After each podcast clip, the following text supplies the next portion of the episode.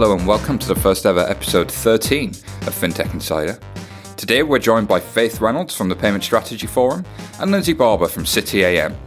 We've got a great couple of weeks coming up for you with more and more guests, but first and foremost, we want to say thank you. We've been downloaded in 94 countries and we continue to top the iTunes Business Podcast chart. That's thanks to you. Later in the show, we have Kosta Peric joining us from the Gates Foundation, but for now, on with the news. And so on with the news. And of course, joining us this week, we have uh, Lindsay Barber from City AM again. Lindsay, say hello. Hi. And Faith Reynolds from the Payment Strategy Forum. Faith, give us a hello. Hello. Nice to have you with us. So I think um, we've got a number of interesting stories this week. So let's just jump right into the first one. One from the Financial Times here saying banks are not making proper use of fintech, especially in their capital markets division on the, on the Financial Times. So Jason, you and I have talked about this one on previous podcasts and uh, finding it, you know, that a lot of banks had focused and a lot of fintech had focused on you know really the easy stuff payments and lending and, and it seems to have not got further further in what do we think is going on here uh, well, I think it's that, that wave that we were talking about, or the tide, I guess, would be an easy way of talking about it, where people have, have come along to pick off the underserved or overcharged consumer plays first, because actually that consumer technology thing, you know, is, is really some, somewhere to focus on. And then we've seen the you know new digital challenger banks come along, and now there's a lot of talk of SME banking or digital SME banking, and we're seeing this sort of tide go back into it, you know then into corporate and transaction banking. But you know I know nothing about capital markets. I know you've had a lot more sort of exposure to that world. Um, how do you think it fits? So I think it's interesting because there aren't a lot of people that really understand how capital markets divisions in banks work. The vast majority of the startups that are in this space tend to be people that worked for one of the major investment banks or know, an asset manager for a few years, left and you know, kind of rage quit and said, I can do this better myself. And I think those are the only ones out there. And then the only real people that understand them enough to invest in them are the banks themselves. And the banks themselves will you know, have proven a track record to be able to invest in startups as a group of investment banks, but only when it's market structure. So if it's um, CLS Bank, you know, for, for FX clearing internationally, this is something that, you know, is worth sticking into Wikipedia and finding out what CLS Bank is because they clear something like $1.4 trillion a day. It's absolutely phenomenal amounts of money flows through these, these organizations. And yet nobody knows who they are apart from maybe 30, 40,000 people on earth. So it's this, it's this crazy thing where you've got this tiny group of people that knows about it, but this dramatic opportunity because when you talk to both large corporates and you know asset managers, they feel just as annoyed with their banks as any consumer does. So they want to see change. And I think what Boston Consulting Group is saying here is there's probably a need for, for that to go there. Um, interesting story. I mean, I don't know if Faith, Lindsay, you had any thoughts here? Yeah, absolutely. The um, I, I think it, it's absolutely that kind of, like you say, the first wave. It's always going to be kind of doing that proof of concept of, oh, what's fintech? What's this scary thing? Oh, we can make it, you know, very easy and palatable uh, to show that it works if it's just, you know, your standard retail banking. Digging deeper than that, I think it's quite tough. Like you say, there's not as much expertise in it. Weirdly, it's probably where the banks make more of their money, so they should be looking at it. I think, particularly, it seems like they're more focused, like you say, with the CLS, they're more focused on blockchain, which is probably at an earlier stage. Mm. So I think it's probably just a case of, of, of just, you know, it probably will happen it's going to take longer because yeah. it's happened later. I guess the question is, you know, what's the drive? Because on, on the consumer side of things, there are massive changes in consumer expectations. Everyone's got a smartphone, everyone uses Facebook, and you can see that that discrepancy with the services that are being provided. SME banking, you know, even worse. But when it's B2B and when it's large bank to large bank, you know, if they're using a fax machine and they always have, what moves them away from a fax machine or from a, you know, a telephone call? And it either has to be some amazing sort of revenue generating opportunity or massive cost saving. So you've got to bear in mind at the moment, capital markets are, uh, divisions of banks, especially in Europe, are bleeding through Basel III requirements, you know, capital requirements. That's the part of the organisation that's failing it. And you'll see if you look at the annual reports of most of those divisions in, in certainly in Europe, their, their sort of profit pool has gone down by, you know, it's 25% or less of what it was five, six years ago. I mean, they are lopping body parts off. They're, they're cutting the limbs of the organization just to keep the doors open. But they've got the same cost of infrastructure. So just like um, in a retail bank, you have a set of products where the back end systems are old and kind of legacy and, and cost a lot. Now you've got these these legacy systems that you know kind of are all interwoven together. But what somebody described it to me as is is it's like performing open heart surgery in a nuclear power station in a populated area, trying to change anything because the I saw a stat somewhere that half of the money in the world moves back and forth across the entire world every day because of um, complex contracts like derivatives and um, and some of the securities out there money moves around the world a lot faster because even though it feels like it's sitting in your bank account, it's actually being packaged and repackaged and resold. And that's really important for the lifeblood of the economy that money can move around the world in that way. It's, it's kind of like moving like water. It's this really ephemeral thing. But the cost of keeping that running, the amount of people that actually understand how that works is limited. And the ones that do say, oh, it's, it's, it's difficult and it'll cost you, kind of like plumbers.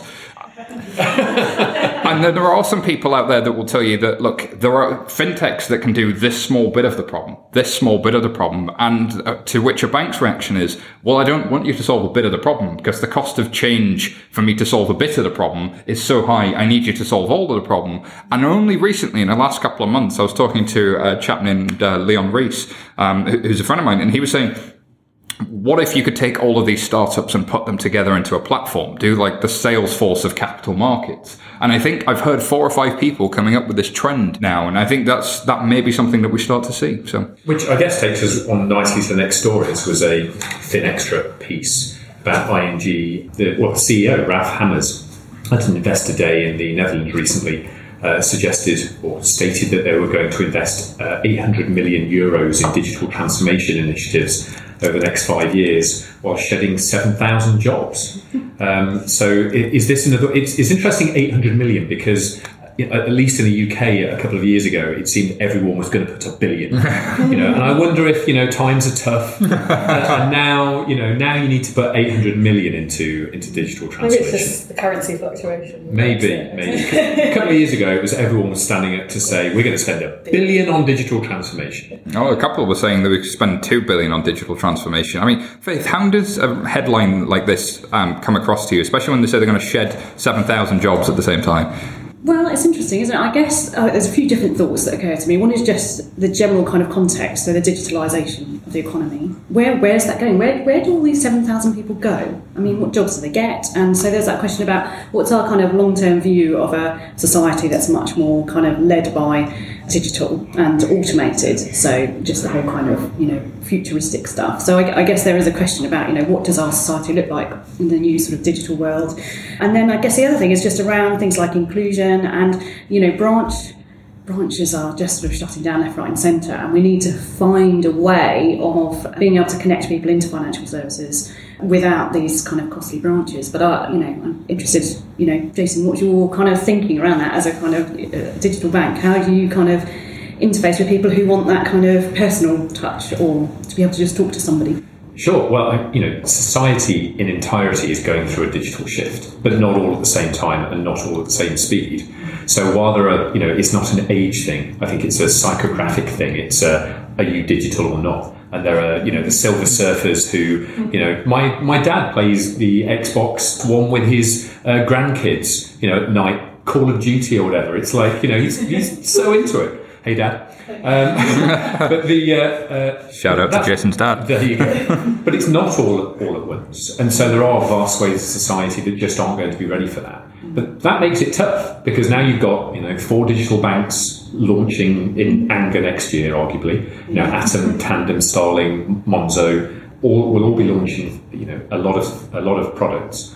Um, you've got all of the big banks spending billions a year on digitization, and who's going to look after those, you know, the yeah. people who are left behind? And it's also, well, it's also just, you know, even those incumbents that have got branches. I went I went into a to a branch recently. I got an account, kind of not often used, but money goes in, and you know a payment went out over the last little while. So I thought I would, but they never sent me cards, so I've got these outdated cards went in, and the branch experience was just rubbish. Oh. But you know, but actually their their mobile app is one of the best. So it's like, oh, so I kind of see where you put your investment. You know, they couldn't tell me what my transactions for the last year have been. Wow. You know, but they could if I just was willing to move. and actually, have you got the? Well, it's like I don't need it, so I haven't got the app. I haven't got this. I don't know my PIN. I don't even know what the overdraft facility is. I can't answer any of your security questions. It was a bit of a nightmare to be honest. But but there's that. You know, there's that. Even where you've got a branch network, Yeah. you can see the sort of transition through to digital. And actually, it's about how do we help you move to digital. Yeah, let, yeah. let me upload the app onto your phone for you. Let me talk you through how to use Yeah. it. So there's that kind of, you know, there's that transition, and it's how we how we get through that, how we help people. It, it kind of reminds me of you know people who want credit for stuff they're supposed to do. Like you're supposed to be digital. You're supposed to be leaning down. You know, uh, it's the old Chris Rock sketch. I, I, I take care of my kids. It's like yeah, you're supposed to do that. Like you're supposed to do these things. Don't tell me what you're gonna do. Tell me what you're gonna deliver. And I think the problem they've got is setting an expectation in the market where we're gonna deliver this thing, and then everybody will start measuring them. Okay, you said you were gonna deliver the thing. Where is the thing? Um, whereas actually, um, what I think the the smaller banks have got, which is, I mean, was it Monzo said, here's our roadmap. Um, this is what we're going to deliver, and if we don't deliver it, we don't deliver it. But we're, we're going to work through it. And what do you think of it? There's there's something about winning consumer trust there that I think is quite interesting, and, and a different tack that um, maybe maybe bank PR teams could could take a look at. But um, I mean, I can completely understand why they do it. it it's you know, it's competitive. Uh, you know, they're not going to be like, well, this is our business model. You know, they're, they're not going to be completely open about it. I do think they need to be clearer. So some, you know, even the stuff that you know British banks are doing. I think there was a event a couple of weeks ago, and Barclays Techstars Accelerator. Um, someone asked the question of, you know, so you've been around how many years? A few years, two years, three years. Uh, the things that you've been working on, how many of those have actually gone through to actual products that your bank offers? And the answer was none. so even that spending, that you know, it might be that they are spending money on doing these things and this digital transformation. What what does that actually produce across the bank um, as contributing to their business? Um, you know, is questionable. Um, you think that's because the because it challenges so anything that sort of properly kind of looks at sort of say the consumer experience starts to challenge quite a lot of the the, the, the existing ways of working, it brings in kind of risk and compliance and all of those things. Do you think it's because actually you can do some really cool stuff, but then you look at it and go, hang on a minute, I've just spoken to our legal or our risk and, and they've said no. that's pretty much it. So that might be why it didn't get past the kind of Absolutely. Starting It's, uh, it's kind of bureaucracy. I I, I, one, of, one of the things I blogged about a couple of years ago was this idea that um, innovation struggles to escape the death grip of committees in a bank. And there are so many layers of committees, and you know, um, this one has a parallel and a horizontal committee structure that I need to get to to this Manco so that I can go to exco to talk to Steerco about Manco's Xco Steerco. Are you like what? I, it's you just like I, I can't. People talk this weird language of like all of these different, and I need to talk to credit risk so that they can talk to wholesale risk, so that operational risk can talk to risk risk, and you just start to boggle. The mind boggles. But a lot of this is there reacting to banks having done something stupid 20 years ago and dealing with people's money. It's there for a very good reason. It's there to protect consumers, but it makes getting anything done a victory. And so if shipping a barely working app is is a victory in itself because you got it out. Um, and if you build this amazing user experience, what you get is this committee that says, oh, well, you know, you need a, a longer T's and C's to make this work. And, and the user experience is watered down and watered down and watered down. So then you eventually either don't ship the thing or you turn it live and never put any customers on it because you know they'd hate it.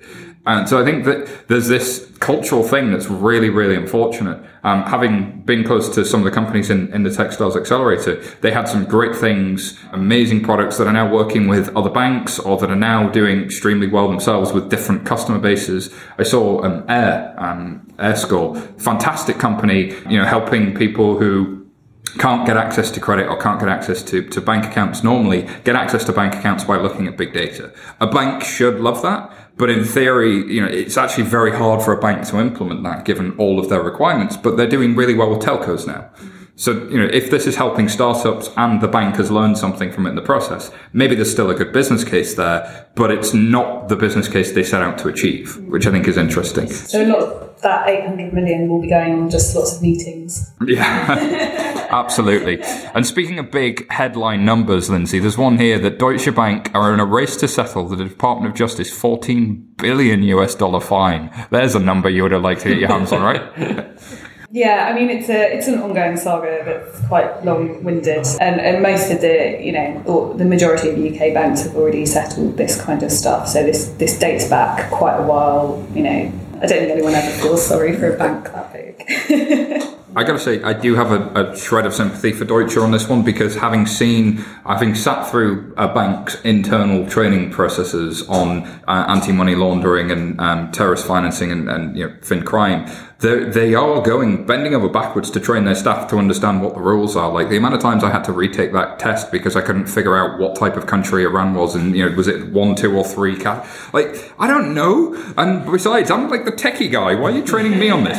But uh, so the, there is a real effort to get people to know. But actually, I think it comes down to a different type of risk here. So you're trying to move money from A to B for large corporates who you have very big relationships with, who happen to have won a deal over here, and your only protection is to go look at a load of people's passports manually. Uh, or another bank is doing that for you, and your only protection is to sit with a bank for a couple of weeks and watch how they do that process. There is no like automation here. There's no machine learning. There's no, there's nothing in there to really, really help them. Um, there's a company called Ciari Analytics, uh, launched by an ex-Goldman guy.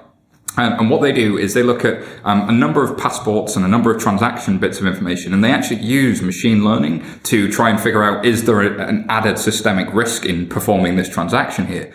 And banks seem to look at that and turn their head sideways and go, I can see why that would be interesting, but then getting that live and really automating these processes seems really difficult. Manual processes, I think, are, are causing a lot of risk, which um, I don't think is a story that's talked about. It's weird as well because you can definitely, you know, computers are vastly better at humans than doing this kind of thing. But I imagine, you know, anyone who goes, oh, I've got AI that can sort this out for you Yeah. as a bank. A bank is going to turn around and go, oh, but there isn't a person that has oversight of this. Well, they want a wet signature. There's this. Um, well, there's a liability thing, and there's also a. Um, there's this thing in banking that I saw where somebody went, but I want a wet signature on that. Like it's like somehow getting getting a signature from a pen has just made everything more secure, and it's like no, it's way less secure, and everybody in information security knows that. But it's the process that was there before that you can always fall back to, and and there's that, so there's that whole cultural thing. But the, I think the regulator and everybody in the industry is reinforcing this thing. It's all think, I mean, just going back to your point, you know, having sort of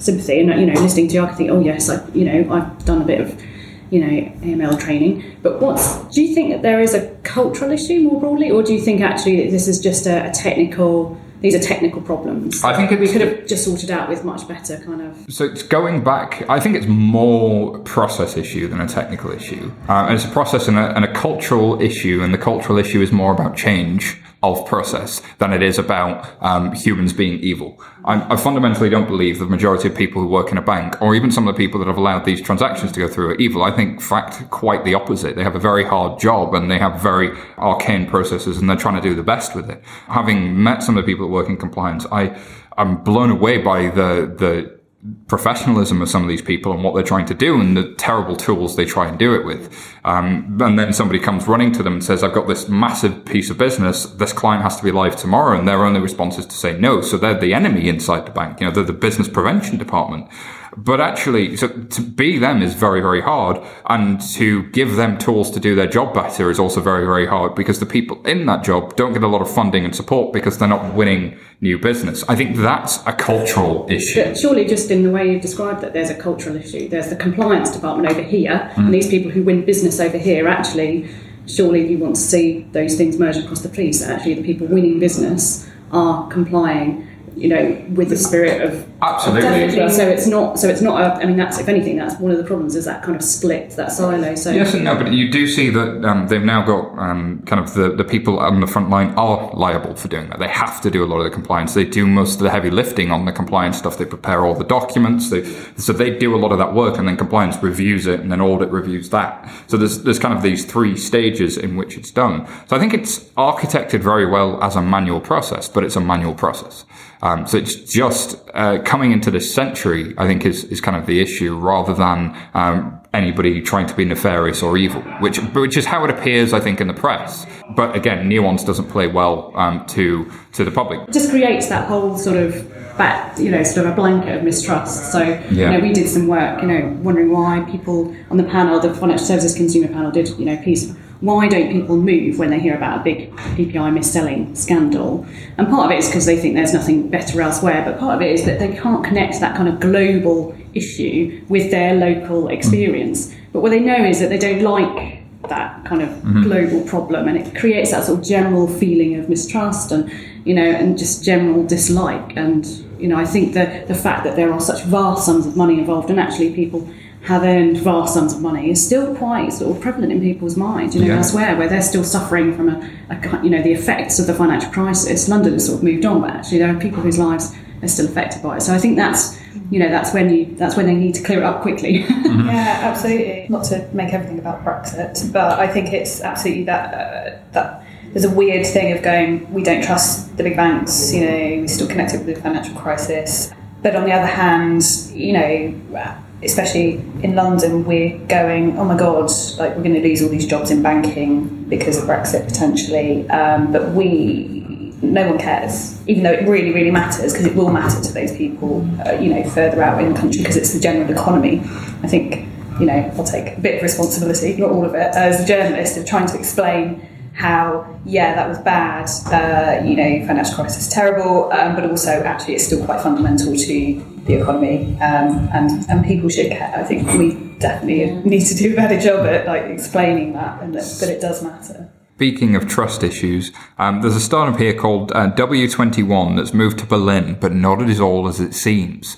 Um, so this is an interesting story. If you haven't read it, um, it's on FT Alphaville, and it's by a chap called Kadhim Shubber, who is very, very interested in finding out what's really going on inside fintech firms because he's um, he's not con- he's convinced it can't all be um, hype and, and magic and, and, and fairy tales. And as you get through this, W20 WB, WB21, apologies, is a startup that looks like it deals in FX, a little bit like TransferWise, except its numbers, it appears to have um, processed uh, more than a million customers and sending cross-border payments of over 5.2 billion inside of one year, which took TransferWise four and a half years there's growth and then there's growth and then this is growth uh, is what and so Kadhim's written this with his um, tongue firmly planted in his in his cheek and kind of got through to the point where he starts uh, calling out that the chap that's done this claims to have sold an organization to Bank Thai in November 2008 but when you go look it up that uh, that sale appears to have never happened. It was never on uh, on any records anywhere uh, but it did get a few headlines and similarly he's he's then making he, he pulls out on the WB21 website a bunch of articles where people have covered him in Forbes and Yahoo and Bloomberg, uh, but actually what they're covering is uh, links to the corporate overview pages that were created by WB21 themselves. So there's, yeah. There's, there's just something here that doesn't feel quite right. So I, I think you know is fintech potentially um, that, that are we having the second power technologies here? Is fintech just as bad as the banks? Like can we can we risk a a second trust issue problem coming? This is a really interesting one. Uh, For me, it sounds like uh, they've found a very good opportunity to be able to add something to that press page by going, "Hey, we're in London and now we're moving to Berlin." Yeah.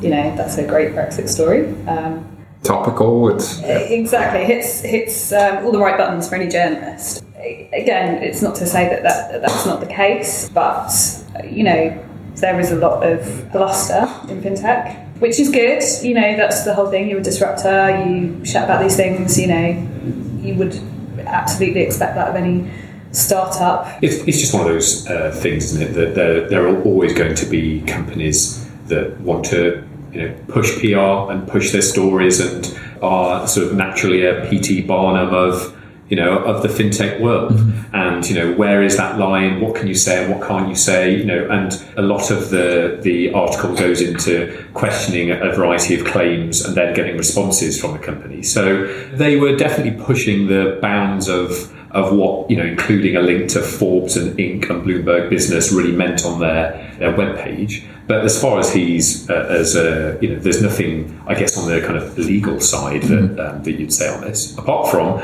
just trying to make a massive splash in order to you know to get more customers. It's an interesting one. Um, so, slightly different flavour next up. IBM have put out an article saying banks are now ready for the real world of blockchain, which is interesting since they're selling a lot of blockchain things. But um, So cynical. uh, am I? Am I really? There's, well, um, and, and actually, look. Um, to, to, to flip that around, they surveyed 200 big banks and 15% intend to implement full scale commercial solutions as early as 2017, um, with mass adoption um, not far behind, 65% expecting to get there in the next three years. I think this is pretty pretty lofty expectations, but nobody's defined what does full scale implementation mean. Is the, I, I get off, asked on panels an awful lot of like, what does that mean? And I'm like, well, when did big data really happen? Like, when did mobile happen? And historically, you look back after 10 years and you kind of go, it was that moment. But really, you know, history will judge that. So it's very hard to say. You can't deny the wave, I think, is coming, but it, the moment at which it flips is really interesting. I know, Lindsay, you've wrestled with, with that question a little bit. Do you have any views on, on that point? It's surprising, um, and I think it just shows how when we talk about fintech and we question things like, you know, how effective it is, where blockchain seems like it's slightly different. Just because if you look at who's backing it, you know, you've got the tech companies, you've got IBM, you've got, uh, you know, all the banks basically. It seems like it's very quickly become the thing whether that pans out and it does actually happen by 2017 2019 is, is questionable but i think it just shows how much banks are going big on it Yeah. And you've got to define it, really. I think. well it's- yeah i mean anyone could just go oh well we're using a little bit of blockchain for doing this tiny thing Yeah. Lunch Oh, yeah, we're using room booking. Yeah. Blockchain for room booking. There you go.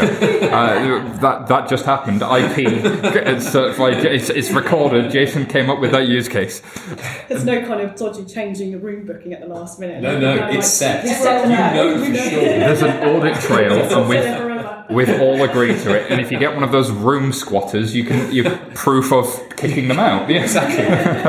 of course, it might take the energy of a small country to run that uh, that process, but hey, I think it's Depends on your consensus mechanism, Jason. You could do it for hot desking as well, couldn't you? Like, Yeah, Kind of like you which go. desk you booked. Sorry. Just Uh, stop podcasting now. and we'll go and- That's totally it. Another little nugget in here that's quite interesting is um, they say financial markets institutions, um, finding 14% of those financial market institutions intend to implement full scale commercial blockchain solutions in 2017. So this isn't just the banks, this is the likes of insurance companies and asset managers. So I've spent a, bit of time with um, asset managers in the past couple of weeks, and the view is generally do I need to do anything right now? But it seems like a few of them have already decided, uh, which I think is quite interesting. Okay, uh, moving on to the next story. Alipay are launching in three London stores. So Alipay, the famous um, Chinese uh, payment mechanism, the Chinese PayPal, I guess, would be the equivalent. Lindsay, do you have any thoughts on this one? I think it's just going to take over. It's stealthily taking over. It's got such a huge, huge, huge market in um, China and Asia that it dwarfs what we're doing here in terms of uh, kind of mobile pay and uptake of it is just massive. So there's a big um, kind of Chinese holiday that on you know WeChat and across all the social networks in China um, is just astonishing how much money. Um, I think it's kind of red envelope thing. Sorry, hazy details, but it's mind blowing. And you know all this is happening. We're just sat here going, oh yeah, you know people love to use uh, Apple Pay um, to do their oyster in the morning if they're doing that here, um, it, I think it just serves, uh, you know, kind of your Chinese visitors coming here. Um, but they are, if they do that and they roll that out and they lay the groundwork, um, I think there's a potential there for them to be offered across Europe, you know, that, that could rival Apple It could, it could be a, a foot in the door, couldn't it? I mean, we did an Asia Pacific episode, um, episode eight of FinTech Insider. For those of you who may have joined us recently and didn't didn't catch it, and we talked at length about some of the giants like uh, Alipay And WeChat, uh, who are doing yeah tr- just tremendous volumes. And it's interesting that the, the Chinese tourist market is now significant. We were talking before the podcast started, Faith, about how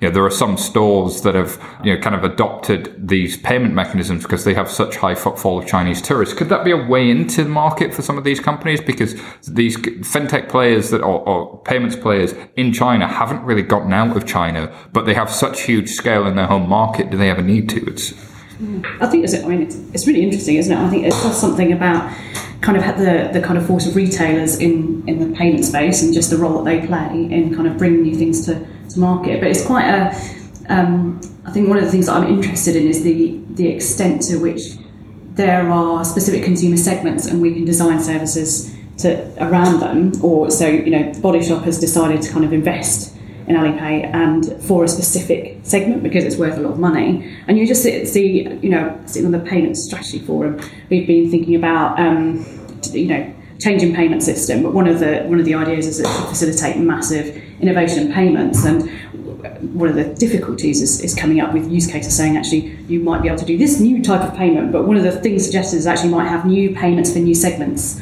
of the community. So actually, you know, for students there might be a, this new kind of type of payment, and it just made me think of that as actually, yeah, there's, you know, if you can get a big sort of segment of people who will want to use one type of payment service, actually, then you, you, you've got retailers who are willing to, to work with that. It's quite, it's, it's Jason, you were mentioning this when it comes to uh, Revolut. Um, you were sort of saying that there are certain use cases for which people will use a new product and will change because they, they have that specific need, and it's a good first way to get people to adopt something. Yeah, I guess you've got looking. This is looking at it from from two sides. On one one side, you've got very small young startups that want to to make a splash to to gain their beachhead to, in order to grow into big companies. So rather than offering a mass market product, you have to find you know smaller, very specific niches that you can then serve especially if they're underserved and overcharged. Mm-hmm. So travellers have traditionally, you know, fallen into that category with forex uh, fees from their banks and credit card companies. Uh, students, uh, you can pull out. You could pull out immigrants. So you've got companies like Monese that are very that are focused specifically on helping people that would find it difficult to open an account because of KYC, you know, problems. Uh, you can focus on that. So on one hand, you've got the kind of the small end. And then you've got Alipay, and they are not, you know, they are in no way, you know, comparable to those small um, players. They represent like the 900 pound gorilla on the far side of the of the earth um, that could could seriously take on just about anyone. I mean, they're, um, I was just looking at their Wikipedia page, but they um, had the biggest market share in China with 300 million users and control of just under half of China's online payment market in 2014. According to Credit Suisse, the value of their online transactions grew uh, in 2008 to around 4 trillion, so 660 billion uh, in 2012.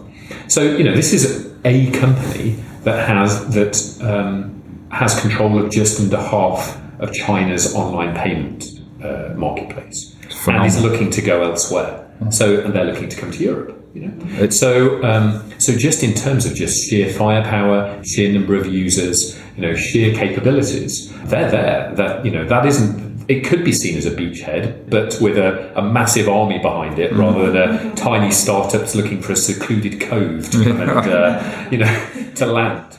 One of the things I often say to uh, people who are just starting their career in fintech, there's a couple of people I've been speaking to recently, is, is study Alipay, study WeChat. Like, if you want to know what the future of fintech is going to look like, look east. If you haven't, and you work in a fintech startup, or if you work in a bank and you've not at least read the Wikipedia page of these things, you absolutely need to because they're, they're, the future.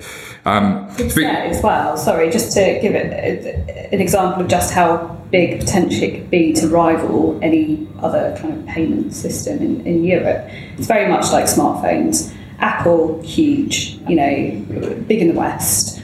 As soon as Chinese manufacturers started doing stuff, they easily starting to rival Apple. But they've got that big, huge base just being in China, Yeah, and then they can grow it in Europe.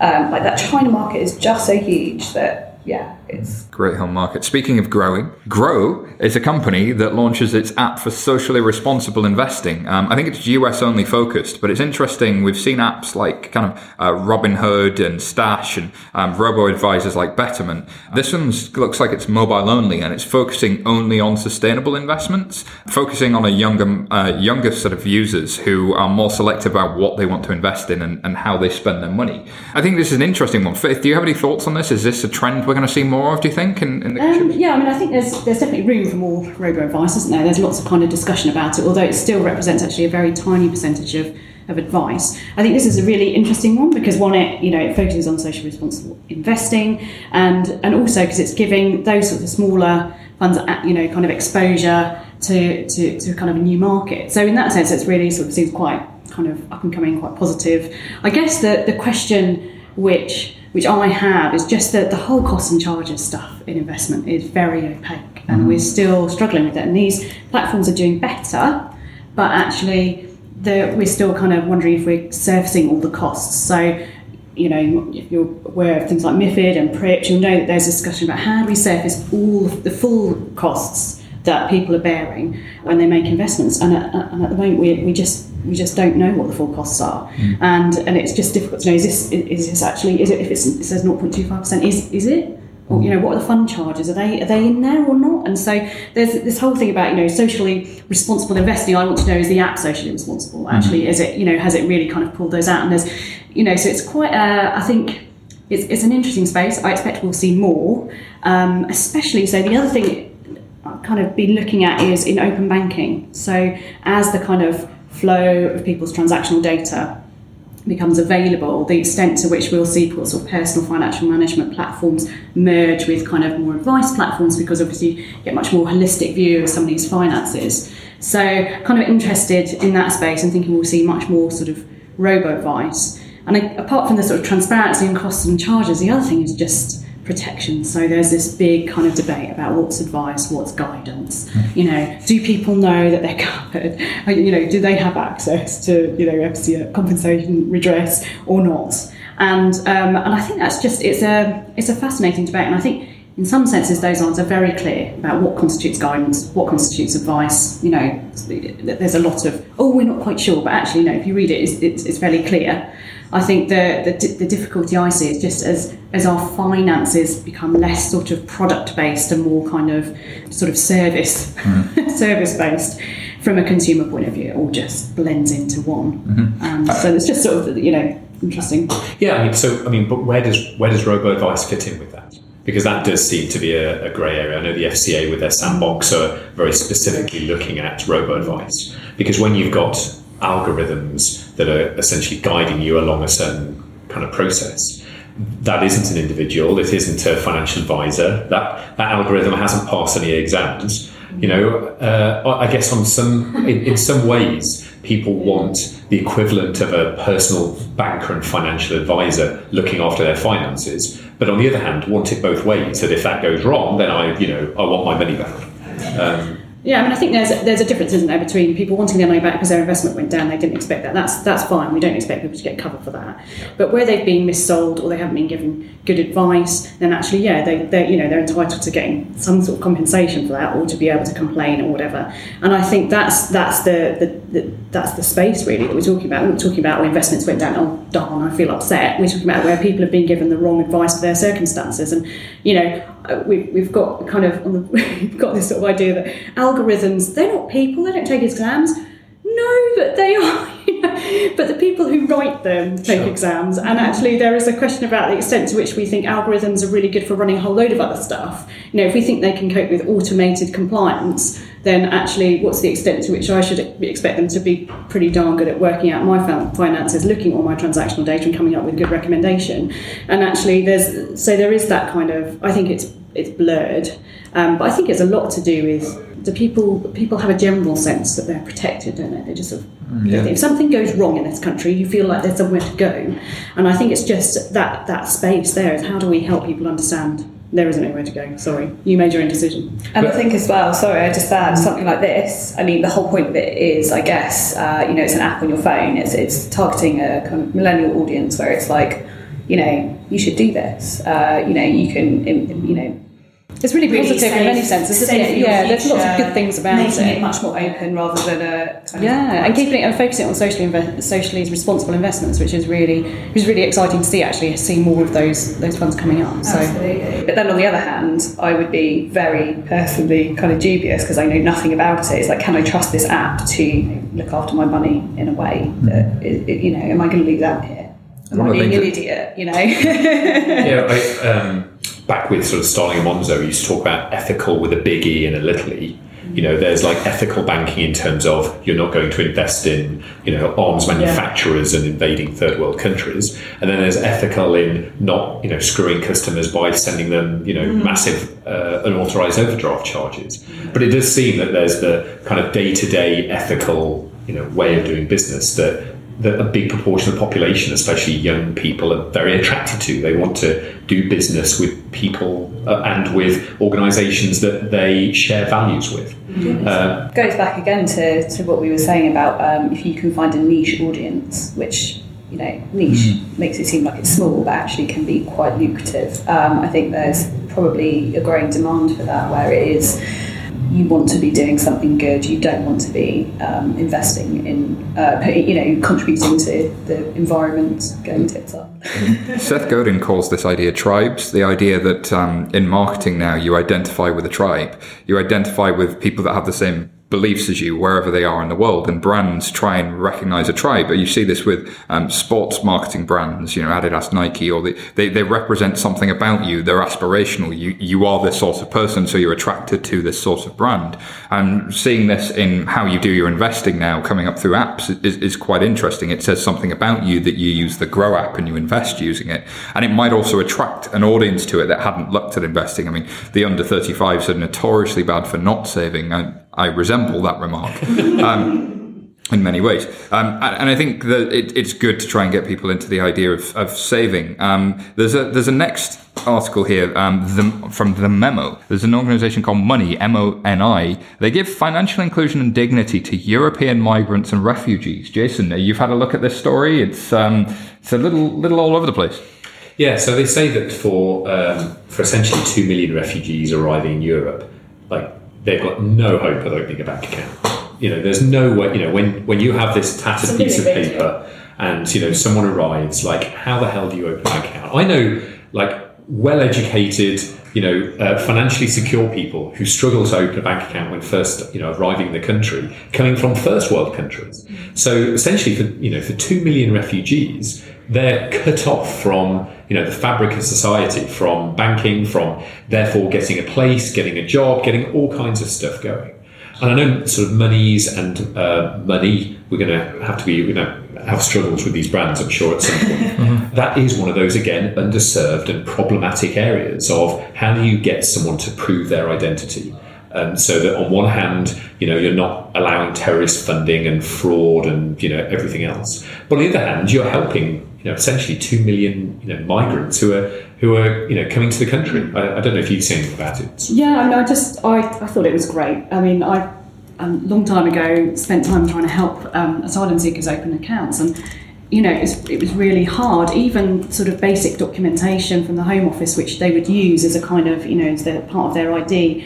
You know, the Home Office would get the order of their names wrong because they're just different names. They're not used to it, and and it wouldn't match their passport, and the bank say sorry. You know, so you'd then write to the Home Office, who then would send you a document. Well, they whenever, you know, you might not actually get the document, so in some cases we didn't. And so seeing something like this, where actually, you know, that there's a, there's a kind of tech firm working with government, working with kind of um, the police and others to kind of create a process for helping people open bank accounts, helping people with their identity is really, really brilliant. And I think the thing that strikes me through this is that there is no reason why in a country like the UK we couldn't be expanding this if it's possible for those different organisations to work together to help um, new migrants or asylum seekers or whoever coming into the country get ID, then actually it should be the same for ex-prisoners who really struggle. It should be the same for people on benefits who are in temporary housing. Um, it shouldn't be as complicated as we seem to be making it. So I was like, great, let's expand it. Where can we go next? Yeah, sure. I, I think the um, the migrant story is topical and tends to get the headlines, but actually, it, financial inclusion, um, you know, not being able to get a bank account is is a huge issue for swathes of society that haven't migrated. And actually, you know, probably it goes back to the Brexit story. People focus on the migrants um, so much and they become almost demonized because it, it, appears outwardly like they're the only ones that anybody's trying to help when the reality is that's clearly not true. And an organization like this is, is generally, I think, trying to financially include a whole bunch. Yeah. And, and again, the process point you make is a really interesting one. You know, it's not computer says no, it's like our process says no. Ordering of names different to passport, or c- c- process says no, spit it out. I I had trouble opening a new bank account to do with a mortgage because they, they missed my last name or something. And it's like, well, I've had a bank account in the UK since I was 17. Mm-hmm. Uh, it, it, you know, it's just and this is what I mean about processes. Like bad data, bad data in different places through old processes, um, and somebody going, "Oh, this doesn't match that," then the answer is no. Whereas actually, you could start to pull sources from more sources of data. You could go back to the customer in real time and say, "Oh, we've appeared something's wrong. Could you go get some more evidence from somewhere else, please?" Yeah, okay. Well, I'll link you to DVLA. Yeah, I, but then you, you you get back to the underlying problem of identity you know, uh, and then you look to places like India with Aadhaar, you know, where um, they got, you know, in four years, uh, essentially registered 750 million people. So it's That's, digital ID. It's, it's digital what ID. This comes back to, isn't it? It's actually what they're able to do is that they uh, linked uh, biometric police record to their identity. So they kind of took fingerprints and stuff, and it's, it's about digital ID being stored in a place that's sort of safe and reliable that, uh, that banks can use. I don't but, think but it's even necessarily that you have to have an official digital ID. We do so much of our lives online at the moment. Um, you can generally tell, and I'm pretty sure there's uh, startups working on this in terms of credit scoring based mm. on your activity on social media. Mm. Um, it is a much better barometer than official documentation. That's quite good for authentication, but yeah, the issue is sort of identity. It's the, it's the very kind of the starting identity. So mm. authenticating is quite good. So when you kind of have to re re go in, you can kind of have a picture, or you can say, well, actually, for credit scoring, there's lots of. But when it's when you've got to kind of ID somebody, I, I don't know. I think it's the definition of identity is really important there to understand yeah. that debate because the definition of identity is a government giving you a document and saying your faith you're Lindsay. It's, it's, it's where they point at you. Here is your thing that proves you are you.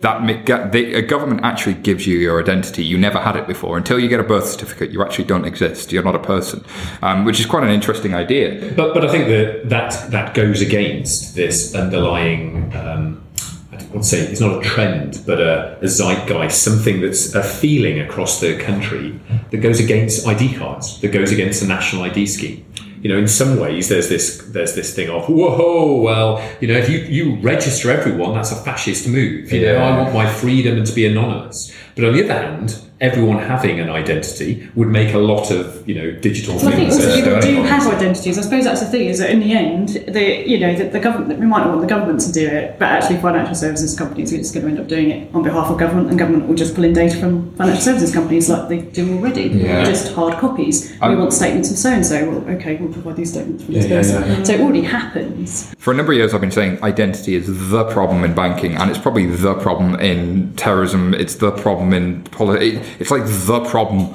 Uh, I think it is the biggest problem because it, it is. It really is. Wow. Uh, who am I? Yeah. so there's this movement now towards um, self-sovereign identity. Um, one of the UN development um, goals, I think, for 2020 and 2030 is the idea to try and give everybody a self-sovereign identity who can't get a government-issued identity. And the idea of self-sovereign identity is if no government identifies you, you are still a person with legal rights and obligations. So how do you solve that problem? And it's something they're actively working towards. So if I'm a migrant coming from a country where I never had a passport, never would have a passport, I would still have a track record of at the point at which I was born and I was probably vaccinated, somebody took a photo of my face and I, I now exist and a, a data about me can be collected in some way. But then who manages that data for the world? Like there, there are a lot of governance questions to your point. It's very politically non-palatable to have a centralized database for these things, which with my blockchain happen kind of comes to the rescue. It does allow MPs to kind of extradite people not caring where they go. I mean, it's a big political thing, isn't it? We don't want you in our country. We're going to extradite you, but it's like you don't have a country to go to. Doesn't matter. You've got this new self-sovereign place yeah. that's nebulous. You haven't got any rights apart from these ones. That well, they should talk to Elon Musk and go to Mars. it's really interesting that it's um, uh, it's financial services pushing this forward and this kind of thing. Really, I think this story is really a great example of like this dream that you know people who are interested in fintech have of like it's gonna change the world and serve the underbanked. Um, but it is, you know, you, the, the smartphone is basically the only reason this is happening. Um, you, you know, you've got to think of all the massive, um, you know, more people in, um, I think, Asia are more likely to have, um, certain countries in Asia are more likely to have a smartphone than they are a bank account. So they have a smartphone and you do banking on the phone. You can therefore serve them.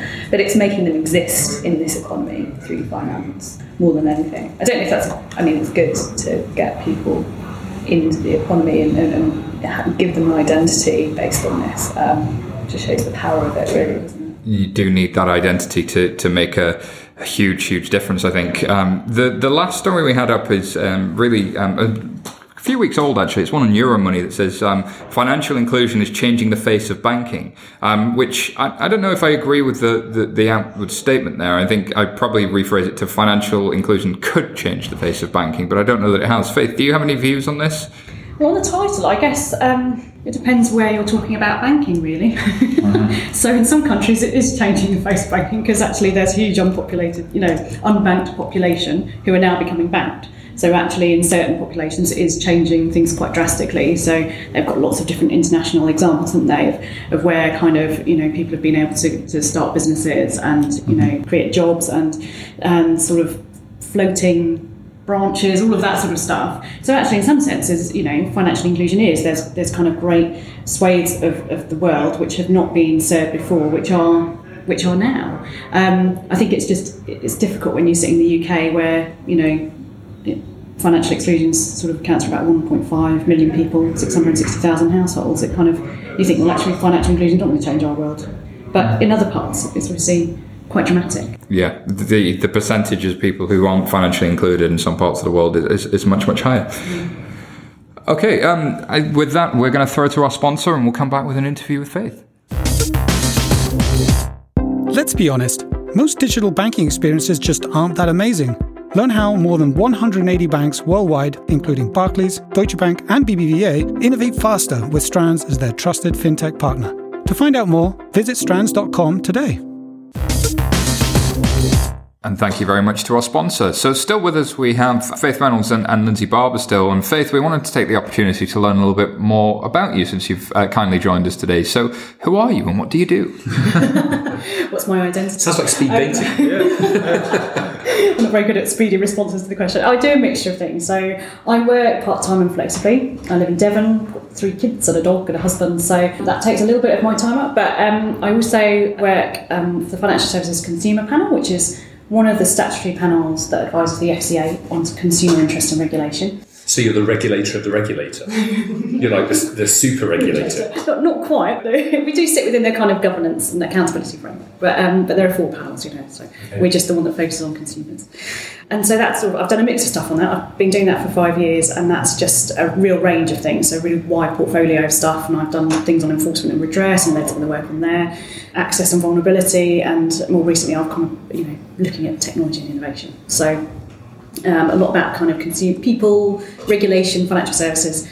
And I also joined the Payment Strategy Forum uh, a year ago. And the Payment Strategy Forum is it's kind of industry, consumer mixture of people, a forum of people who come together under the auspices of the Payment Systems Regulator to develop uh, the kind of the strategy for collaborative industry activity in payments. So it's sort of like the plumbing of payment systems. And so looking at the strategy for that. So where in the collaborative space, where we need to, where the industry has to work together, what is it going to do and how? So if you look at things like Paym or CASS or fast payments, all of those things had to be kind of put together in a strategy, had to be, uh, you know, had to be thought through, and the industry had to collaborate to deliver it. So we're looking at what next. So how does that fit in with the payments sort of systems regulator? So um, the the forum uh, is, is an industry-led body, um, but it's set up by the Payments Systems Regulator. The regulator, after kind of lots of failed approaches at sort of self self regulation in payments, the Payment Systems Regulator was set up, and um, and it, in, in it's sort of one of the first things it did was set up the forum, say, okay, you need a strategy and you need to decide what you're going to do. If you won't tell us, then we will we will step in. So obviously everybody kind of gets together and goes, all right, okay, we're going to do it. But it's you know it's the first of its kind. So it's actually it's not just industry, it's not just the incumbents, it's the fintechs, it's the challengers, consumer representatives, corporate, you know, the, the retail side, corporates coming alongside as well. So um, and and so we have kind of had a draft strategy go out and um, are now looking at kind of finalising that for, for publication in November. Very nice. Um, so, tell us a little bit more about some of the work that goes on inside the Payment Strategy Forum. Like, what kind of things would it do? So, when we first set up, we kind of created some objectives and then looked at creating working groups which looked at different areas. So, one worked on financial crime, one on um, simplifying access to the market. So, there's a big kind of space where you have direct and indirect access, and so it's looking at simplifying all of that. It's a very costly process and also looking at what did the what's the end user needs and what, what do people actually want mm. from payments. Uh, and then a group which was sort of looking at the horizon, so what's on what's on the horizon, what is the tech coming, and those sort of groups all kind of merged, and we've now sort of one of the, the key planks of the strategy is around a simplified payments platform. Mm-hmm. So there's a new payments architecture. So it's looking at, um, you know, there are other kind of strands to the to the work. You know, I do encourage you to go and read the strategy. Um, but uh, but it's a kind of a particularly interesting one because it sort of says actually how could we re-envisage payment systems. And so it's moving from a structure where we've had sort of individual payment system operators who deliver a specific product, like a direct debit or a check, and it's sort of saying actually what's where you know we've had to work together, we've had to collaborate. It's been you know designed. It's, it's kind of come about organically. It's created some kind of problems, if you like, the way it's sort of worked out with direct and indirect access. How do we address all of those problems and create something that's responsive to users, versatile, efficient? And so the simplified payments platform is a go at that, and it's about sort of transitioning very kind of you know safely and securely and sensibly to a kind of a new payment system where you, you have a simple push payment is the kind of core basic of it and and then you kind of have a layered architecture. You move to common messaging standards, so using ISO 222, which allows more kind of data to flow with payments, and kind of building it with open APIs, so that actually when you want to make a change to part of the payment system, instead of having everybody to agree the change and kind of plan it in advance and collaborate, actually you can take it out, change it, and stick it back in a bit, you know, a bit like a jigsaw piece, without it kind of ruining everything else. So yeah, so there's a kind of whole piece there. Um, but one of the really interesting things is around how it kind of allows innovation. So you mentioned um, looking at what what do people want from a payment system? What do people want from a payment system? So um, the strategy forum set, set out at the beginning, it had a wider community. So there's been lots of people involved through working groups, also people who've come to events and roundtables on the way and sort of followed the journey. And it set out with a kind of list of problems. And one of the key, there's a, a few key things that came up. People wanted more control they want more assurance that actually when they make a payment, it's going to the to the right place, and they wanted to to, to be able to reconcile you know, invoices and stuff like that much more, more quickly. Mm. So um, one of the one of the interesting spaces around this idea of a, a feature on payments that allows you to kind of accept, reject, or postpone a payment. So we call it request to pay.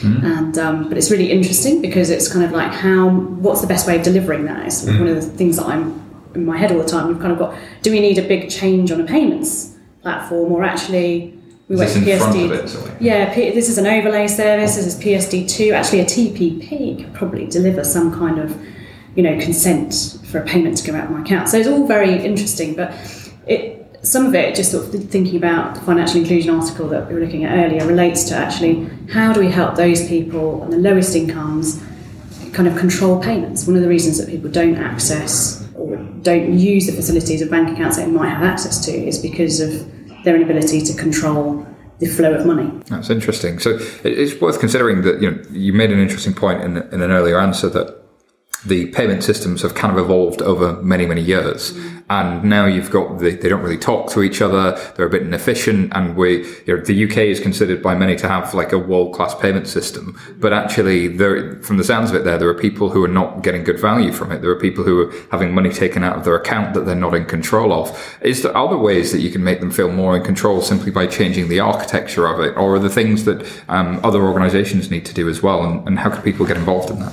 Yeah, so it's a real mix. I mean, I say there are lots of people talking together. I think it is just there is a kind of, so don't get me wrong, there's, there's inefficiencies, but it's a historic thing. There are, you know, mm-hmm. obviously.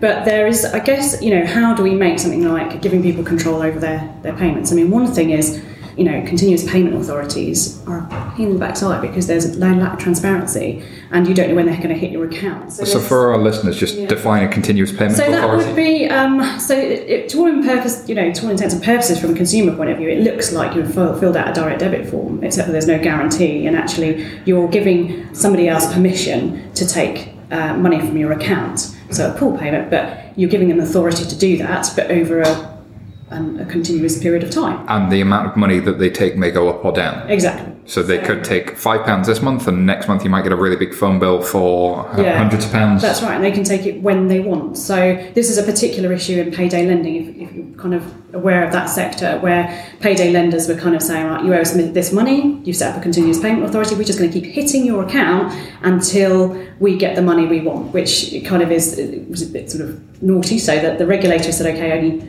two CPAs, and then you kind of have to you have to wait. So that whole issue of actually you know, do I know when money's coming out of my account? Can I see that on my statement? Can I see what it's for? All of those sort of questions have come up. And so there's sort of stuff that actually on the supply side you can do is just sort of, you know, don't design products like that. it's mm-hmm. kind of basic kind of stuff. Sorry, you know, just make payments transparent and give people control in the moment. But there's also other, you know, something like request to pay is a broader thing because the issue for, that kind of comes up often with direct debits, for instance, is if you're on a, a low or unstable income and you know you, you want to take advantage of the reduced cost of bill payment that you get, so you're incentivized to use direct debits because it's cheaper for utility payments to, to issue, so therefore they drop your bill down. So you want to use that facility, but actually if you've got a low or kind of unstable income, you don't have the money in your account, so it kind of creates charges and causes problems and so you don't use it. And so actually you just use cash. And you know i'm still you know talking to a friend the other day and helping her out went down to the co-op put cash on her keys for gas and electricity. It's still happening you know. And she got money out of an envelope to do that for me. She's you know she's got bank account. But there's this issue of kind of uh, security control can i make the most of my money and so there's this poverty premium that people talk about in the uk is it you know it can cost you oh, just over a thousand pounds extra if you're not using facilities Wow. so this request to pay is the idea is if you had a feature like that on something like a direct debit you could actually say hang on a minute the money's not coming to my account yet so no you can't have it but you can have it in 10 days time because i know that's when i'm going to get paid so it's that kind of feature But, but I guess you know that leads to questions about where these features need to be. Do they need to be buried deep in the architecture, or can they be actually through that you know that that bank, for want of a better phrase? You know, I just spent the last few years you know working specifically around these kinds of problems, around, around how you connect people with their money in real time, how you really uh, you know get away from that uh, that place where people just don't know sort of day to day, month to month where they are, or you know, three weeks after payday, you know, how much money have I got in my account? Is this a good month or a bad month? There's there's just a lot there that I think you know new challenges and, and new services will will provide uh, provide capabilities for. Uh, I guess I'm interested in what uh, additional architecture you know would come along that makes that easier. Because this request to pay sounds you know because one thing we would we uh, talked about before is about you know if you've got a gym direct debit and a electricity bill and a mobile phone bill and a mortgage payment all coming out. And there's only a bit of money left in your account. How do you schedule those? Which which one of those do you really want me to pay and which one do you want me to leave or, Yeah. or to bounce? And actually bouncing a payment you know doesn't have to cost anything in terms of just saying you know no. It's just one of those charges that have just been added on of oh well that's an administrative charge you know we're we're going to charge you for what what administration you know so i think there's there's interesting questions as to how that comes at the whether by the service provider or what architecture needs to change behind the scenes that faster payments or direct debits will Yeah. provide. And I think that's I think that's a thing. Is it actually is at the moment, you know, I think the, the forum's still working through actually what, what what do we mean, what do we need, and I and for me, my sort of a, as a kind of independent person, my question is actually, does it need to be a system thing that we require? Does it need to be a full overlay service on an payments architecture, or actually can we just do this with TPP's PSD2? Now, the, the kind of the, the simplified payments platform makes that much easier to do. So that's the kind of that, that I'm sure there's some other technical things it does. I don't go that far. I'm a consumer person, so but there's a but it does it does facilitate much more of that, and it, it kind of allows that transfer of data as well. I mean, I think the other thing that's quite interesting about how some of this fits with open banking and PSD2 is we're talking about sort of enhanced data, so sten- sending additional information with payments. So you want to send an invoice, you want to part, you want your VAT to pay off here, you want to so pay straight to the HMRC, you want to pay the the um, provider or whatever the supplier straight off here and you can provide you know you provide this additional information with the payment and i was talking to uh, one of the people i was saying well actually if, if you're making kind of if you're sending invoice information through with a payment would you be required to make that available as open data as part of my transactional data through hmm. open banking? And i guess the answer is probably yes. So that makes there's, there's just this sudden world of additional data that comes on board, and you kind of start hmm. thinking actually there's lots of new ways and that, that people might be able to make payments much quicker if you start thinking about how does this have an impact on tax credits or childcare tax credits and all that kind of complication when you get childcare and you have to kind of make a payment and then get the tax office to pay you back and your receipts and then the provider has to, to, to make payment as well and it has to be verified. I mean, all of that could be much massively simplified. Yeah, and really surely this is um, services that banks, if they were you know kind of getting ahead of them, this game, could be offering to local authorities. They could be offering it to the governments and so on. And So to kind of package all this together, we know we're going to be pumping out this data, but why don't we? And it's also an opportunity for the market. You know, the, the startups like Xero that are out there will probably build some kind of interesting plugins for all of this kind of stuff. Uh, It's it's interesting that you you make that point there. This new data will become available. This change is looks like it's coming and it's inevitable. So you know, what are the opportunities there for fintech startups? But even just putting the architecture in place that allows companies to do that, you know, it's a Yeah. it's a million miles away from an 18 character identifier to to find out. What, you know, what was that payment? Where did it go? Yeah. Um, to, to be able to have a, a virtual receipt with you know rich data attached, not everyone would use it, but those who did, you know, it would start to start Yeah. to be interesting. I think. I mean, there's big, there's big kind of. Um, if you look at SMEs and liquidity, if you can, if you can do things like part payment, or if you can reconcile much quicker, that does kind of create more liquidity. liquidity. Um, the question is, do you know some of the the big providers will be relying on making money from providing that liquidity Yeah. at cost, and so is there, you know, there's what's the incentive around around that side to actually provide those services uh, because they can make money from offering credit in the meantime. So there's a kind of, you know, it's, there's lots of opportunity, I think, for, you know, challengers, for, for fintech. And it's just, it's going to be interesting to see how it, how it lands. I think I kind of, you know, I have this sort of exciting view of, you know, payments and a bit in that kind of, yes, it could save the world. but, you know, but kind of also aware that actually it's quite a slow, clunky process and could just end up being really complex and, you know, inefficient. But I think, uh, I mean, my, my take on the kind of PSD2 open banking thing is that actually it provides air cover for new entrants and, you know, essentially people who really want to, to shake up the industry to do that. It, it's because I think a lot of people looked at it uh, in terms of open banking, well, the big five are going to be slow and, you know, are going to potentially only do what they need to do in order to deliver it. But I think there's, there's really interesting opportunities. And my question is, will market forces push open banking better than, you know, regulation and, you know, the slow pondering big banks? I think that some of those slow pondering big banks are actually seeing opportunity here. So I'm not sure they'll be as slow pondering as we as we think they might. I'm holding out that actually some of them are going to deliver quite well on this stuff and are starting to think about things differently. I think there's just this there's the, there is definitely a big kind of you know a new range of intermediary that can come in here and and change the way we manage our finances. But not just that. I mean one of the one of the interesting things about sort of financial inclusion is whether data inclusion is now the next big thing. If I'm if I'm not willing to share, will I have access to those services which are cheaper?